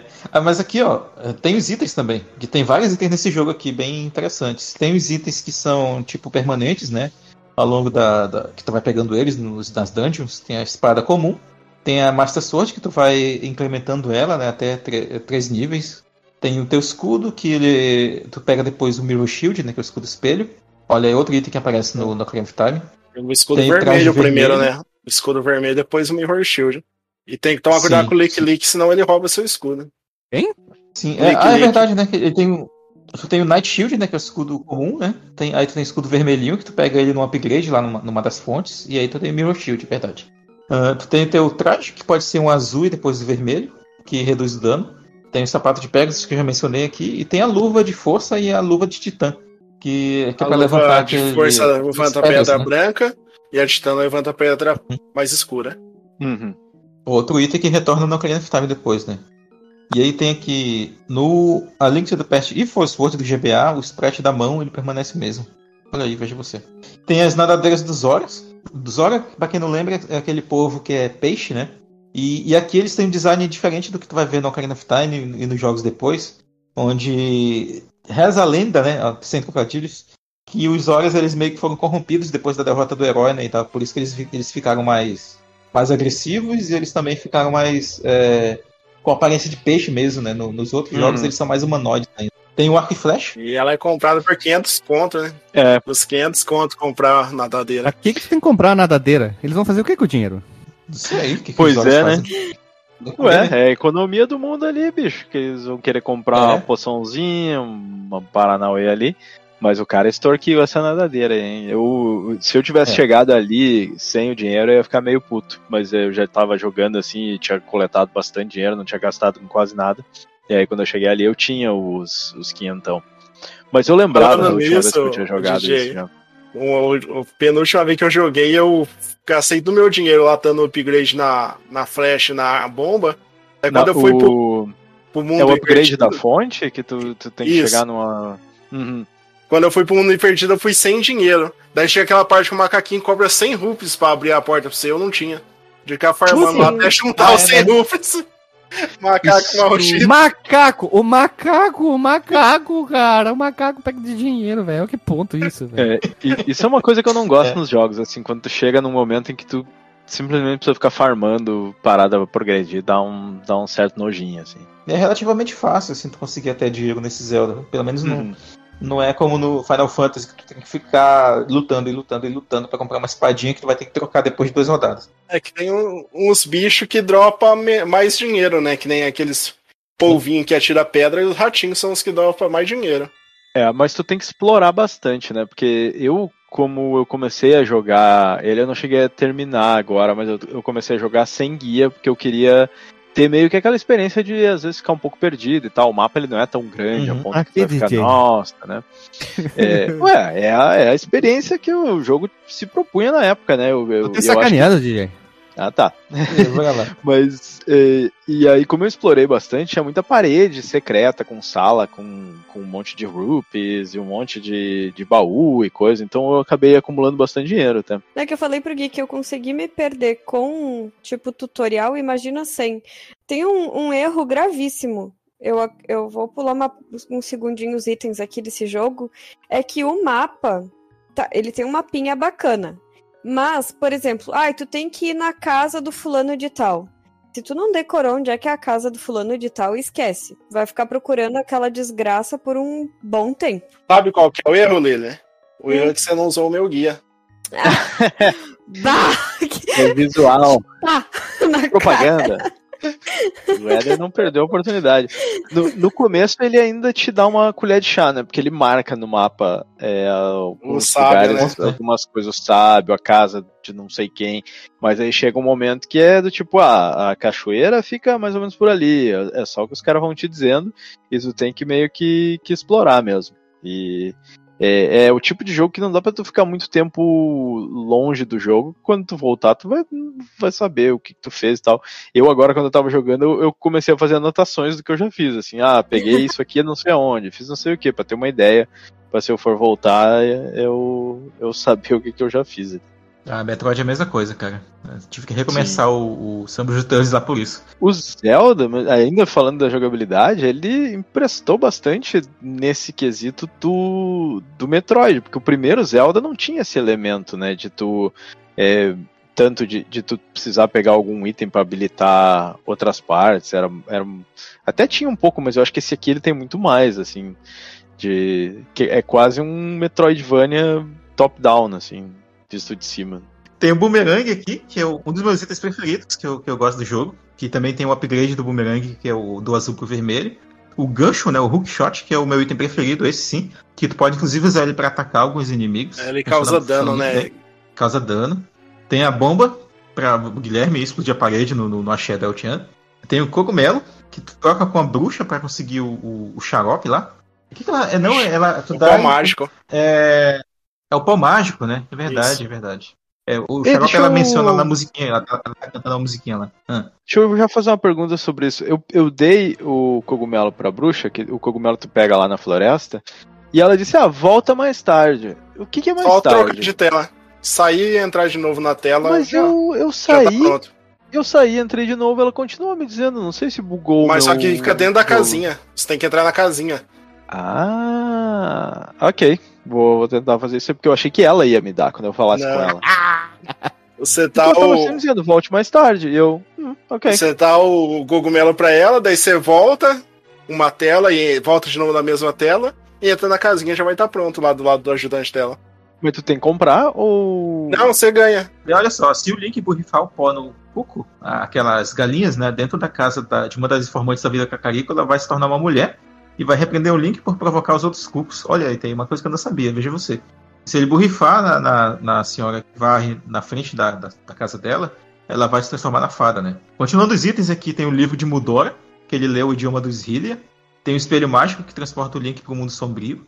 É, tem a pérola da lua, que faz com que ele permaneça ao mando lá no, no Dark World. Não, o espelho mágico transporta pro, pro mundo normal, do mundo sombrio pro mundo normal. Ah, é, do mundo sombrio pro mundo normal, né? É isso mesmo. Tem aqui o, o bastão. É, esses dois bastões eles têm outro nome, na verdade, né? Baix, é, é, Ice Road e Fire Road. É, mas eu lembro de outro nome, é o Kane of Ah, é, Kane of Ah, não, isso é outra coisa. Esse é o, é o cajado. É. é. o cajado, é o cajado. É o bastão de, de sangue de gelo mesmo. Porque acende tochas, queima inimigos e tal. Eles são muito úteis. Cara, esse, esse jogo aqui, já fazendo um adendo, ele tem muitas estratégias legais nos chefes, né? A partir daqui, né? Porque no primeiro Zelda do, do Nintendinho, tu não tinha muito isso, né? E o segundo ele é uma, uma coisa totalmente diferente e tal. Mas aqui tu começa a ter chefes onde tu tem que usar os teus, os teus sub-itens, né? Pra, como parte da estratégia para derrotar eles, né? Mas esse de gelo. esse de gelo a gente usou só uma vez no jogo inteiro. Sim. O gelo? Ah, tem contra o chefe aquele... das duas cabeças, né? É. Isso, das duas cabeças lá. Uhum. No medalhão. Uh, tem, ah, é, tem, tem os medalhões, né? Que são três. Que causam uns efeitos bem diferentes, bem legais na tela e tal. Eu, é, eu uso mais o medalhão do fogo do que o, o bastão de, de fogo. Porque é além bombos, de né? matar, é, além de matar todo bicho, taca, incendeia as tochas também. É, de longe, né? Sim. Não precisa chegar perto da, dela para acender, né? É muito útil quando tá com pouco poder mágico. Tem os corações, e, e aí tem quatro pedaços de coração que formam um, um coraçãozinho né, de vida. E no total vão ser 24 pedaços, ou seja, seis corações, 24 pedaços de corações, né? Uh, tem a tocha barra lâmpia, tem um, um martelo mágico também, que é um item muito bacana que ele afunda as, aqueles, aquelas estacas né, no chão, e é necessário também para matar um dos chefes. Tem a pá, que apareceu depois lá no Goof Troop. Tem a flauta, que é uma, é uma ocarina, na verdade, é, o... Tem a rede. Uh, que foi ela? Não, é que a flauta serve para reviver o, a galinha que transporta você para os outros lugares. É. Uhum. Ah, é sim, travel, né? O pássaro lá, né? Sim, sim. E você ajuda. Eu achei, achei, bem legal quando eu descobri isso aí. Tem o, o bastão de Somaria, que cria blocos. É, ele é muito útil numa das dungeons, lá na número 7, lá do Dark World. No final. Tem Sem ela no final, tu não vai pra frente. No Sim, é, de gelo. muito obrigatório, né? As é. falas. E tem o cajado de. É, e tem o cajado de Burna, que protege de, de danos. Esse aí eu, é, confesso pra vocês que eu não consegui. A capa e mágica a capa é melhor mágica. O melhor item é a capa mágica. Tu pode usar ela e passar por cima dos espetos. Usar ela no Genon também, você não toma ataque do. Se bate igual um condenado. Legal, não sabia. Muito bom. É... Então, esses os itens aí. Top, próximo tópico aqui, cara. O que, vocês acharam dos gráficos do jogo? Eles ah, são simples, na minha opinião, mas são muito, muito diversificados. Eu acho assim. muito bonito, bem detalhado. bonito, cara. A arte é muito bacana, né? Ele, ele não faz tantas coisas eh, é, além do normal do que tu esperaria do, do Super Nintendo. Assim, ele faz, usa bastante aqueles efeitos de, de janela, entre Pode aspas, ser. que é aquela coisa assim de que nem quando tu usa a lanterna, que fica aquele plano por cima escuro com a parte transparente. Ele usa o quadriculado, aquele mosaico em alguns momentos. Mode 7, eu acho que eu não lembro exatamente aonde, mas acho que em alguns. No mapa? Ah, no mapa ele usa o Mode 7, acho que deve ter algum outro chefe. Mas eu acho que é onde ele brilha mesmo é na, é na arte, né? Que é tudo aquele. Tu, tudo realmente parece que pertence àquele mundo, assim. Aí tem o parte que tu entra Coerência, na floresta. Dizer, então. É, mas é, é, porque tem, tem jogos que não. Às vezes tu olha pra arte ela não, não é muito coesa, não tem assim. Ela não se conversa essa, muito. Né? Não se conversa muito nesse caso, não. É tudo. é tudo muito bacana, assim, ele ajuda muito a construção daquele mundo, assim. E quando tu vai na floresta é muito bacana porque tem aquela névoa ou aquela sombra por cima Sim. que vai se movimentando conforme tu anda. Ai, então tem, o... tem hein? muitos elementos assim. Tá mais bonito que o Ocarina of Time hoje em dia, hein? Ah, mas é que ah, aí, ah, né, é a, é a velha discussão dessa geração 32 bits ali, o pixel art normalmente envelheceu muito melhor ah, do, que o, do que os poligonão, né? O Guilherme é hater de 64, né? Não sou hater, porque eu fui o único que falou bem do, do de batalha lá do Nintendo 64. Eu fui o único que falou bem do jogo, que disse que era jogão e devia ser jogado. O resto todo mundo, ah, minha boca. Mas é muito difícil tu pegar um jogo dessa geração 32 bits, primariamente 3D, e dizer, nossa, como envelheceu bem. Eu acho que um dos poucos que eu ainda jogo com muita tranquilidade, apesar de que é quadradão pra caralho, é o Metal Gear 1. Eu ainda acho ele bem. que ele, ele conseguiu fazer com que a arte, mesmo naquele poucos polígonos, assim, tenha sobrevivido relativamente bem, assim. Mas a maioria é problemático, né? Problemático. Não, mas eu, eu só queria dizer que o gráfico é, é lindo, sim. O gráfico é espetacular, cara. É uma, uma coisa a, fora do padrão e fora do padrão não, né? O Super Nintendo conseguia fazer isso e muitos jogos uhum. até hoje tem o gráfico espetacular. Aí sempre Sim. vai vir uma pessoa que vai dizer que é feio, mas tudo bem, né? O, o Super Nintendo, por algum motivo, alguns jogos dele parecia que usava uma paleta de cor que ela era um pouco pastel, assim, aquela coisa não tão colorida, um meio baixo contraste, um pouco lavada, que não é o caso aqui, né? O jogo é, ele usa bastante cores vibrantes, assim, então tem um, uma arte muito bacana. Eu gosto daquele verde da floresta, aquelas coisas assim. Eles, eles fazem tudo muito colorido, com muito contraste. É, é bem bacana. Ah, a jogabilidade, a jogabilidade, eu vou fazer uma, uma reclamação bem rápida uma coisa. Pera aí, só um pouquinho. Eu tive um problema, porque assim, tem inimigo vindo direita, esquerda, direita, esquerda, cima, baixo. Tu, tu deu uma espadada e tu fica botando direita, direita, direita. O puto do Link não vira, ele demora demais para dar aquela reação para girar pro lado. E isso eu fiz, tomei muito dano. Mas daí você jogo. tem que usar o ataque giratório. Ah, mas daí tu tem que segurar o botão apertado quando tem muito inimigo em volta. Não dá pra usar ataque giratório. Aí tem um problema ali. Aí que né, esqueceram. Né? É, Tinha que mim, ter pensado nisso. O outro problema da jogabilidade é que muita coisa tu tem que descobrir. Eu juro por Deus, eu não sei como é que vocês jogaram na época, assim, porque. Tentativa e erro. Eu não sei ah. como é que eu, eu e o Diogo jogamos na época e a gente foi descobrindo tudo. Era. Ah, rachadura, beleza, a gente já sabia da rachadura. Aí, ah, faz isso, faz aquilo, falou alguma coisa, alguém falou outra coisa. E era tipo tudo isso. Tinha que ficar, é. sei lá, adivinhando as coisas, né? Eu cheguei no segundo CD do Final Fantasy IX japonês. Nossa, olha aí, é eu, eu cheguei quase no final do, do Parasite Eve japonês também, né? Aí, é, aí vocês eram mais ninja, né, cara? Era Sim. tempo, né? O cara ter tempo na juventude. Mas eu pretendo agora. Eu nunca terminei o, o A Link to the Past. Eu, a última vez que eu joguei, eu acho que eu fui eu cheguei na parte que tu tá no Dark Road com o Link é, humano, cheguei, mas não, não cheguei até o fim. E dessa vez eu não cheguei nem no Dark Road, ainda não peguei nem os primeiros três é, pingentes. Eu acho que eu peguei dois deles.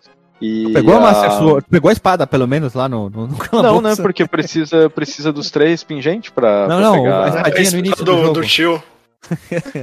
Ah, a, a espada normal, sim. Ah, bom, então já foi bem, cara. Já foi bem. Foi mais foi longe que o Alexandre. É, foi mais Mas eu, eu pretendo jogar, assim, até onde eu conseguir sem guia, pra ter essa experiência de explorar e tal, e, e coisa, né? Porque muito do, do Zelda é exploração, né? Tu, ah, o que será que tem naquele canto? Eu não fui lá ainda, né? E tu olha no mapa e tu vê uma caverninha, o que, que tem lá, e, e eu acho que isso é uma você coisa não, muito bacana. Não consegue jogo. fazer uma coisa, aí você pega um item que libera, que fala, nossa, tinha aquela parte lá que tinha essa pedra Sim. impedindo, agora com essa luva eu consigo erguer isso. É, porque essa sensação é. tu não vai ter, né? Se tu usar um guia né, de, de descoberta e tal, de ah, agora eu tenho esse item, eu consegui lá, o que, que será que tem lá e tal. Que, que é uma sensação muito bacana, né? Eu acho que é uma das coisas que atrai nesse jogo. O barulhinho mágico quando tu abre uma coisa secreta. é, ah, opa, tem alguma coisa Agora, aqui. Tem outra coisa na jogabilidade também que irrita. Chegando lá pro final, eles querem aproveitar para todos os itens serem úteis. Ah, sim. Hum. Daí eu achei muito travada aquela parte. Porque tu tá naquela numa tela, daí tu usa aquele o vermelho para criar blocos. E em dois segundos depois, tu tem que usar o gancho para conseguir passar de um buraco. Em três segundos depois tu tem que usar o martelo. Aí tu tem que. Meu Deus, não. Tipo, o, isso é uma coisa que envelheceu mal nesse jogo, é a questão de seleção de itens. De tu é ter que, que apertar o start é... pra selecionar, né? Isso aí, porque daí torna mais lento ainda esse processo. Tipo assim, ah, Sim. ah, tu usou start, seleciona, volta.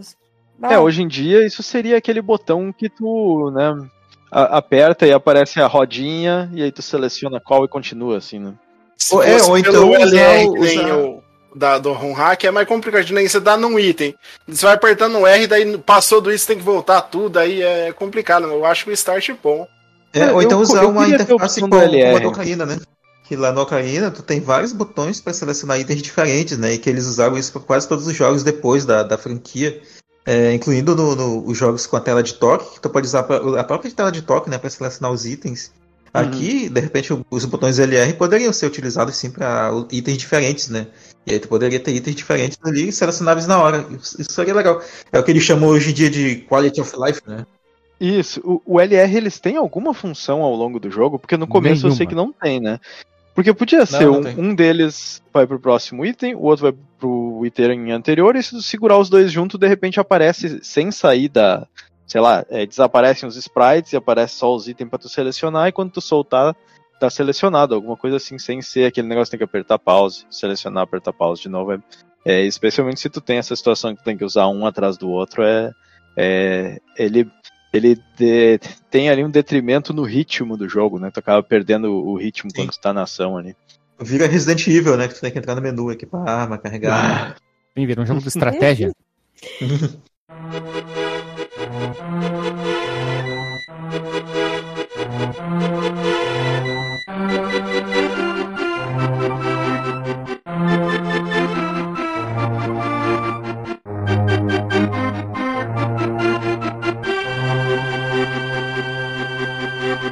Bora passar aqui por sons trilha sonora, pessoal. O que, que vocês acharam aí? Antes de, é, assim, tirando que é, é, é o padrão, né? Gostei do barulho da galinha. O barulho da galinha é um ponto forte, assim, no é, é muito icônico. Muito Esse icônico. encontro isolado aí pra botar. Muito sound fonte reuso de Mario, né? Tem, tem bastante coisa assim que eu acho muito parecido com Mario, tem. Nesse... Tem o Chomp lá, o Chomp Chomp aparece lá no último uhum. castelo também. Tem aqueles que ficam empilhadinho que são de, de cacto. Cato, os, não cactus, os cato, também, eles reutilizam hum. algumas coisas de Mario ali, né? O som que quando você bate na parede faz um barulho, né? Quando a parede tem uma passagem secreta faz um barulho diferente. Uhum. Olha aí, o Metal Gear, Metal Gear. Metal, Metal Gear, Gear. É verdade. Nossa, a música também é incrível. Tipo, a música dos castelos Light hoje eu acho muito boa. Uhum. A trilha sonora, e a trilha sonora principal é muito foda, né? Bem orquestrada, assim, aquela coisa de sons de orquestra e tal. É maravilhosa.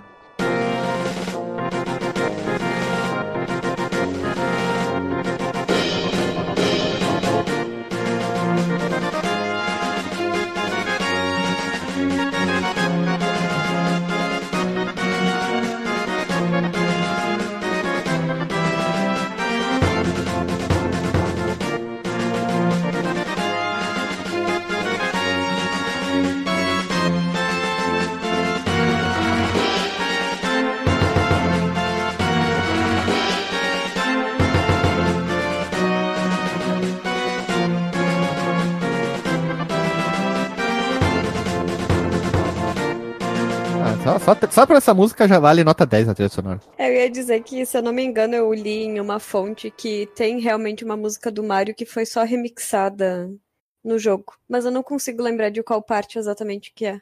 Eita, não tô ligado disso não.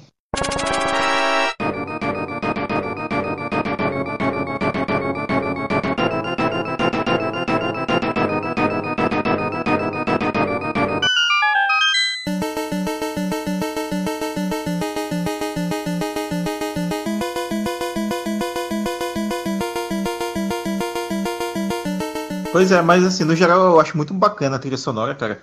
Eu não sei se pelo tamanho desse episódio deve, que deve estar tá ficando, dá pra colocar algum trechinho de alguma coisa. Mas. Uh, oito horinhas? Oito horinhas vai dar esse episódio aqui, porque a gente não vai pra frente. Mas tem alguns temas que eu, que eu gosto muito, assim, incluindo Batalha de Chefe, o, o próprio tema do Dark World, o tema da Vila Cacarico, cara. Eu fiz um cover em violão que eu nunca postei do tema da Vila Cacarico, que é muito bacana também, eu gosto muito.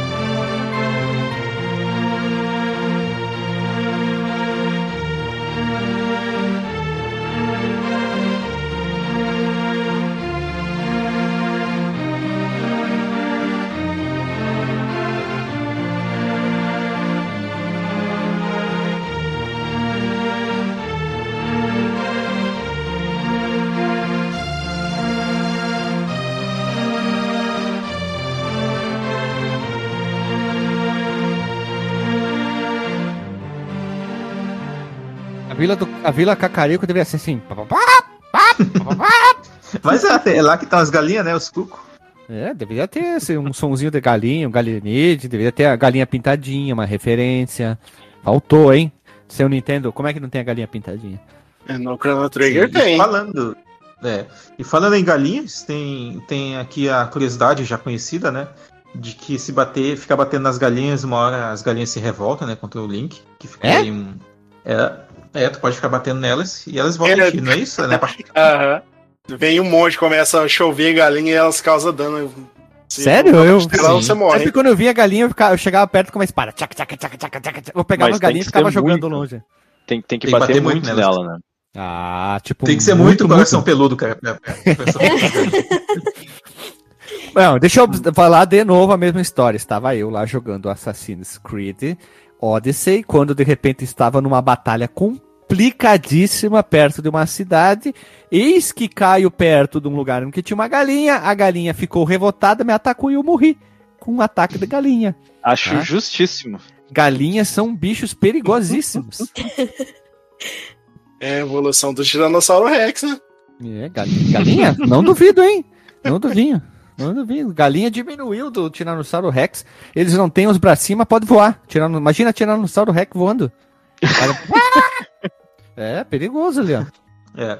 Tem, É. Cara, tem uma outra curiosidade aqui que eu, que eu achei muito bacana quando eu encontrei, que é a sala do Chris Holihan. Vocês estão ligados? Ah, é sim, eu parada só aí? não achei, mas eu já Uhum. sempre ouvi falar. Eu também não sei onde que é essa sala, não. Ela é uma loucura, né? É- Ela é uma sala que ela só foi incluída na versão americana e pra chegar nela, tu tem que meio que causar um crash no jogo, praticamente, porque Ah, ela tu não então chega nela em condições normais. Hum. Uhum. Eu, eu não um- sei É, então, até olha- hoje se os joga se os é, se eles realmente decidiram no final é, a- o jeito que tu chega lá é um jeito que foi desenhado, né? Que os caras decidiram que ia ser desse jeito que chega, ou se essa sala tava no jogo com sei lá para debug mesmo, né? Porque é, e, e Parece. E, e meio que é um bug que tu consegue chegar nela, eu acho. Tem, tem mais cara de ser isso, que foi que ficou uma sobra, né? Eles queriam, porque como quem é o, esse Chris Houlihan, né? No, teve um desafio na, na Nintendo Power que eles disseram lá da, da Nintendo of America, né? Que quem mandasse foto é, batalhando contra o inimigo War Mac no Final Fantasy ia concorrer a ter o seu nome num jogo da Nintendo. E, e basicamente esse cara ganhou, só que o negócio ficou assim, eles não anunciaram nada, aparentemente ficou, botaram lá, ou tava no processo de botar e depois desistiram e acabou de alguma forma podendo acessar com bug, mas, mas foi assim que chegou lá o negócio, né? E aí tem várias maneiras de acessar, mas el- elas são, eu não sei nem descrever, assim, é uma coisa tipo, ah, tu tem que sair pela tela num certo é, lugar, tem que estar embaixo da tela e sofrer uma explosão de uma bomba, sair dali, aí tu entra num. cai num buraco, alguma coisa, e aí tu chega lá, e tem um monte de rupee azul e uma é, dessas pedrinhas de telepatia lá, que aí vai dar uma mensagem, ah, eu sou o Chris é, Houlihan, essa é a minha sala, e não conte pra ninguém, alguma coisa assim, é o nosso segredo. É, isso vai ficar É, entre aí. nós, ok? Uhum. Ele chega assim. Esse inimigo Warmac, pra quem não, não sabe também, era um chefe, um, um opcional que aparecia no primeiro Final Fantasy, lá onde tu enfrentava o Tiamat, que era um, do um dos quatro demônios lá do jogo, né? E aí, na- acho que era no corredor do Tiamat, inclusive, ficava lá é, grindando lá, e uma hora aparecia esse bicho aqui, que ele acho que era uma chance de, de 1 em 10 mil que ele tinha que aparecer, um negócio assim, cara, era muito difícil. Ele é meio que o precursor das Weapon, né, do, do Final Fantasy VII, que é aquele é, Bem isso mesmo. bicho que tu não precisa, não, não faz parte da história principal, mas né, é mais Nossa, desafiador do que o Ah, próprio... tal The Side Quest, DJ. Uhum, Exatamente. É, eu acho que a gente não é. chegou a comentar né, antes ali do, do- das pessoinhas alcagueta na vila, né? Porque tem uns cartazinhos lá dizendo que o link é procurado e tem algumas pessoas que se tu falar com ela, elas, vai dizer, elas vão chamar os guardas, né? Nem precisa Vai te falar, só chegar perto, elas já saem correndo e chamam os polícia. É, pra, pra mim, quando É. eu tava jogando, só aconteceu quando eu interagi, assim, quando eu tentei Sim, interagir. eles fugiam, entravam nas casas, trancavam a porta e vinha o, vinha o, o, o Shiru Uhum. lá pra tentar, tentar te Os pegar. né? guardinhas de lança ainda, que é. Uhum. Tem um que, que corre de você, né? O um bardo. Tem Ah, um na sim. Vila, tem um na Vila Cacarico virado ao contrário, no Upside Down, que ele te rouba, ele choca contigo, tu, per- tu faz perder um monte de coisa também, né? Ah, esse aí é os bandidos que tem na floresta. Uhum. Também. Tem um inimigo bem rapidinho que é no mundo ao contrário, que ele, ele tem um braço que estica. Ontem eu tava jogando ele me roubou o escudo, o filho da puta. Esse Aí que é o Lick Lick. Esse é o Lick Lick? É, ah, é, tá. Like Like. É, o like like do, do, do YouTube, assim? Dois do, do joinha, double joinha? joinha hang loose. É, serve assim mesmo, like like. E, ah, esse ah. No, no Zeldinho original foi o inimigo que me fez eh, usar save state, porque eu gastava uma grana para comprar o escudo melhor e ele me eh, entrava em contato com ele, ele me roubava o, o escudo, eu ficava putaço.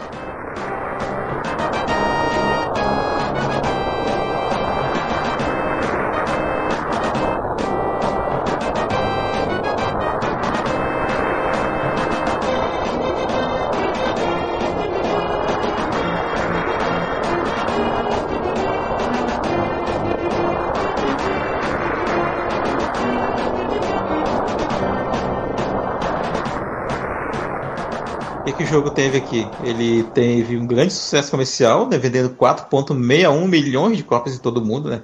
Isso, se eu não me engano, são dados só da versão do Super NES mesmo. Tornando-se então o terceiro mais vendido da série, antes do lançamento do Twilight Princess. E em 97, o Ancient Stone Tablets, que era uma versão lançada por Satellaview, é, ele foi apresentado como uma sequência direta do, do, do A Link to the Past, né, e seguindo o lore aqui seria uma segunda missão, né, única relacionada aqui ao a Link to the Past. E nesse jogo, na verdade, tu não jogava com o Link, né? Pelo menos não na versão oficial, né? Tu jogava com os mascotes lá do, do Satellaview, o menininho e a menininha. Uhum. É, o primeiro jogo que apresentou o Link diferente e mais do que um mundo paralelamente também é esse aqui. E a Master Sword, também dos pedaços de coração, porque nos primeiros, né, nos dois anteriores, o coração ele já era encontrado ali inteiro, né? E também a Vila Cacarico, que é um, um cenário comum aí na, ao longo da, da, série. E o Lago Hilha também, né? O Lake Hilha. Além do tio do Link e o do ataque giratório, Spin Attack. Tudo, tudo isso surgiu aqui e foi carregado. Ah, o Miyamoto pra, falou que inicialmente eles queriam fazer o ataque corrido na diagonal, sabe? Que segura o botão apertado ele dá a uhum. estocada. Só que eles disseram que não conseguiam fazer, o jogo travava, não funcionava. Eles abandonaram essa estratégia e fizeram o ataque giratório que tu segura o botão, por causa dos problemas de não conseguir implementar.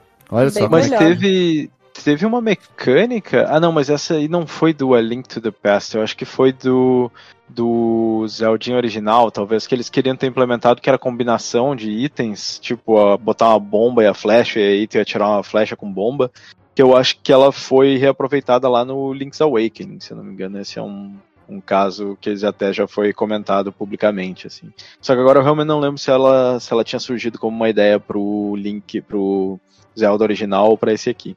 Uhum.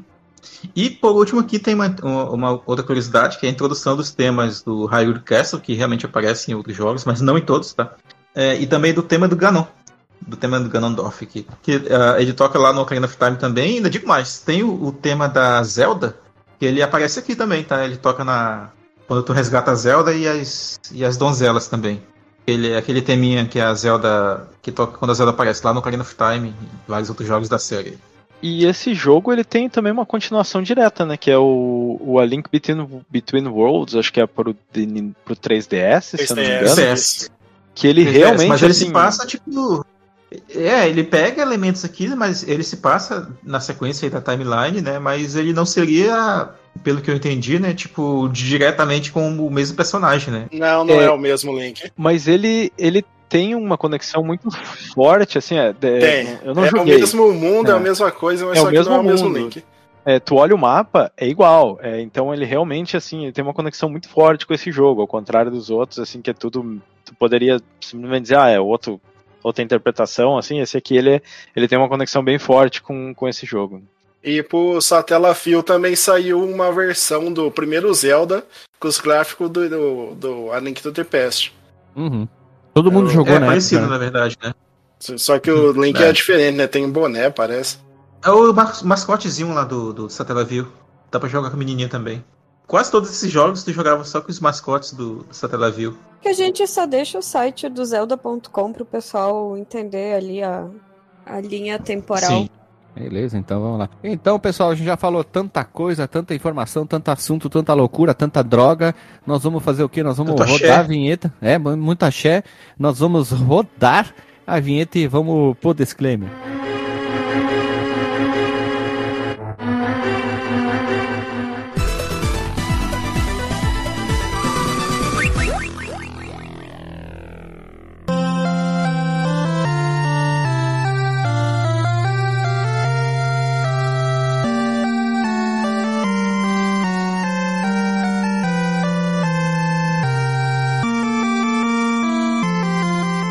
Voltamos da vinheta e vamos pro disclaimer, né? Lili, qual é o teu disclaimer da noite? Pra mim, eu vou classificar ele como jogão e deve ser jogado. Apesar de umas dificuldades ali de jogabilidade, de ter me dado um cansaço, uh, principalmente ali nas últimas fases de troca item, etc e tal, eu acho que eu gostaria de tentar jogar ele sem uh, tutorial, assim, sem sem um guia. Mas se eu tiver que escolher o guia dessa vez, eu vou escolher o teu, Taeder. Não te preocupa. Porque apanhei bastante nessa, nesse jogo, assim.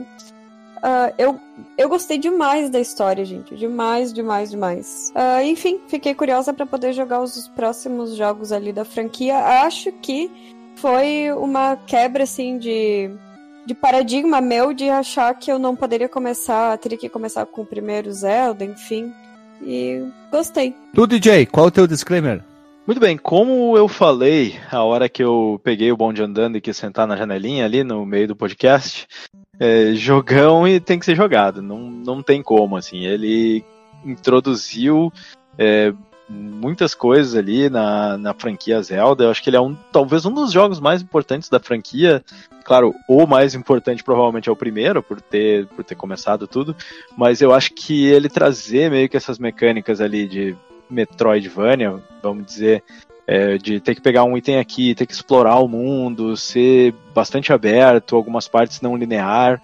E, e, muito assim, não, é uma exploração cansativa. Eu gosto de, de, explorar, é um mundo que é bacana de, de explorar, mesmo sem, sem guia. Eu acho que ele é um, um jogo super influente, né? Mesmo o, o Zeldinha que criou essa. popularizou esse estilo de jogo, mas esse aqui ele, ele reforçou bastante também. Então acho que ele é um jogo muito importante para a história dos videogames. Envelheceu super bem, recomendo jogar até hoje. É, recomendo tentar fazer que nem eu faço, de tentar jogar sem guia tanto quanto possível, mas a hora que empacar, vai e procura para não, não ficar muito tempo parado. Mas tenta explorar um pouquinho e tudo, para ser mais divertido e ser mais é, de acordo com a proposta do jogo. Né? Eu acho que se jogar direto com o guia provavelmente vai, vai estragar um pouco essa, essa experiência. É, jogão e tem que ser jogado. Recomendo muito. Quem, quem não jogou o original, recomendo também, porque ele é muito bacana e, e dá para entender bastante o que, que veio antes mas para quem já jogou o original, eu recomendo então o, o Breath of the Wild, que eu acho que é assim um, um jogo que expande essa ideia de, de exploração e não linearidade e tudo para um outro nível. Assim, eu acho que ele, ele mudou o meu entendimento sobre jogos open world. Assim, me fez entender que é uma experiência bem diferente do que a gente tinha do tipo GTA e Assassin's Creed era, era possível também com o mundo aberto 3D. E é o que eu recomendo. Olha só, né? Tu, doutor Marcos Mello. É, muito bem, cara. Eu. Primeiro que eu tava, já estava sentindo falta de gravar sobre um dos jogos da franquia aqui. E a gente gravando hoje justamente sobre o talvez meu preferido da, da franquia Legend of Zelda. É, é um jogo muito legal de jogar, assim, então certamente meu selo para ele vai ser jogão e deve ser jogado. É, e, e para quem já jogou, ele é um jogo legal de rejogar também, né? Dá um tempinho de, sei lá, de uns dois, três anos assim, sem pegar nele. E quando for jogar de novo, tu vai ter um pouquinho daquela sensação de ficar perdido, de não saber como resolver algum determinado puzzle, é, para onde que eu vou depois, para onde que eu chego e tal. É, e em paralelo com ele, né? Eu acho que eu recomendaria o próprio Link Between Worlds, que é um, um jogo que lembra muito ele, assim, espiritualmente.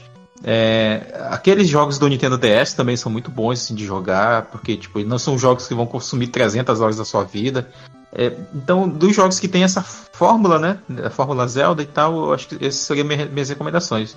Mas pra quem quer fugir um pouco assim do, do, do padrão, pega o Breath of the Wild, né? Que tiver acesso aí ao, ao Nintendo Switch ou ao próprio Wii U. E é isso, cara. Um jogão deve ser jogado, rejogue aí se não rejogou. E ou pelo menos conheça se não tiver conhecido ainda. Vale a pena sim. Jogue se tiver que puder jogar. Novo selo. tipo uma coisa assim? jogue se puder jogar. É, jogue se puder jogar. Boa, boa. Me atrapalhei aqui. Tu, Éder, meu querido. disclaimer e, claro, faz o teu Jabeison. Aqui agradecer pela oportunidade, falar de um dos meus jogos favoritos, um dos melhores jogos do Super Nintendo, um jogaço e deve ser jogado.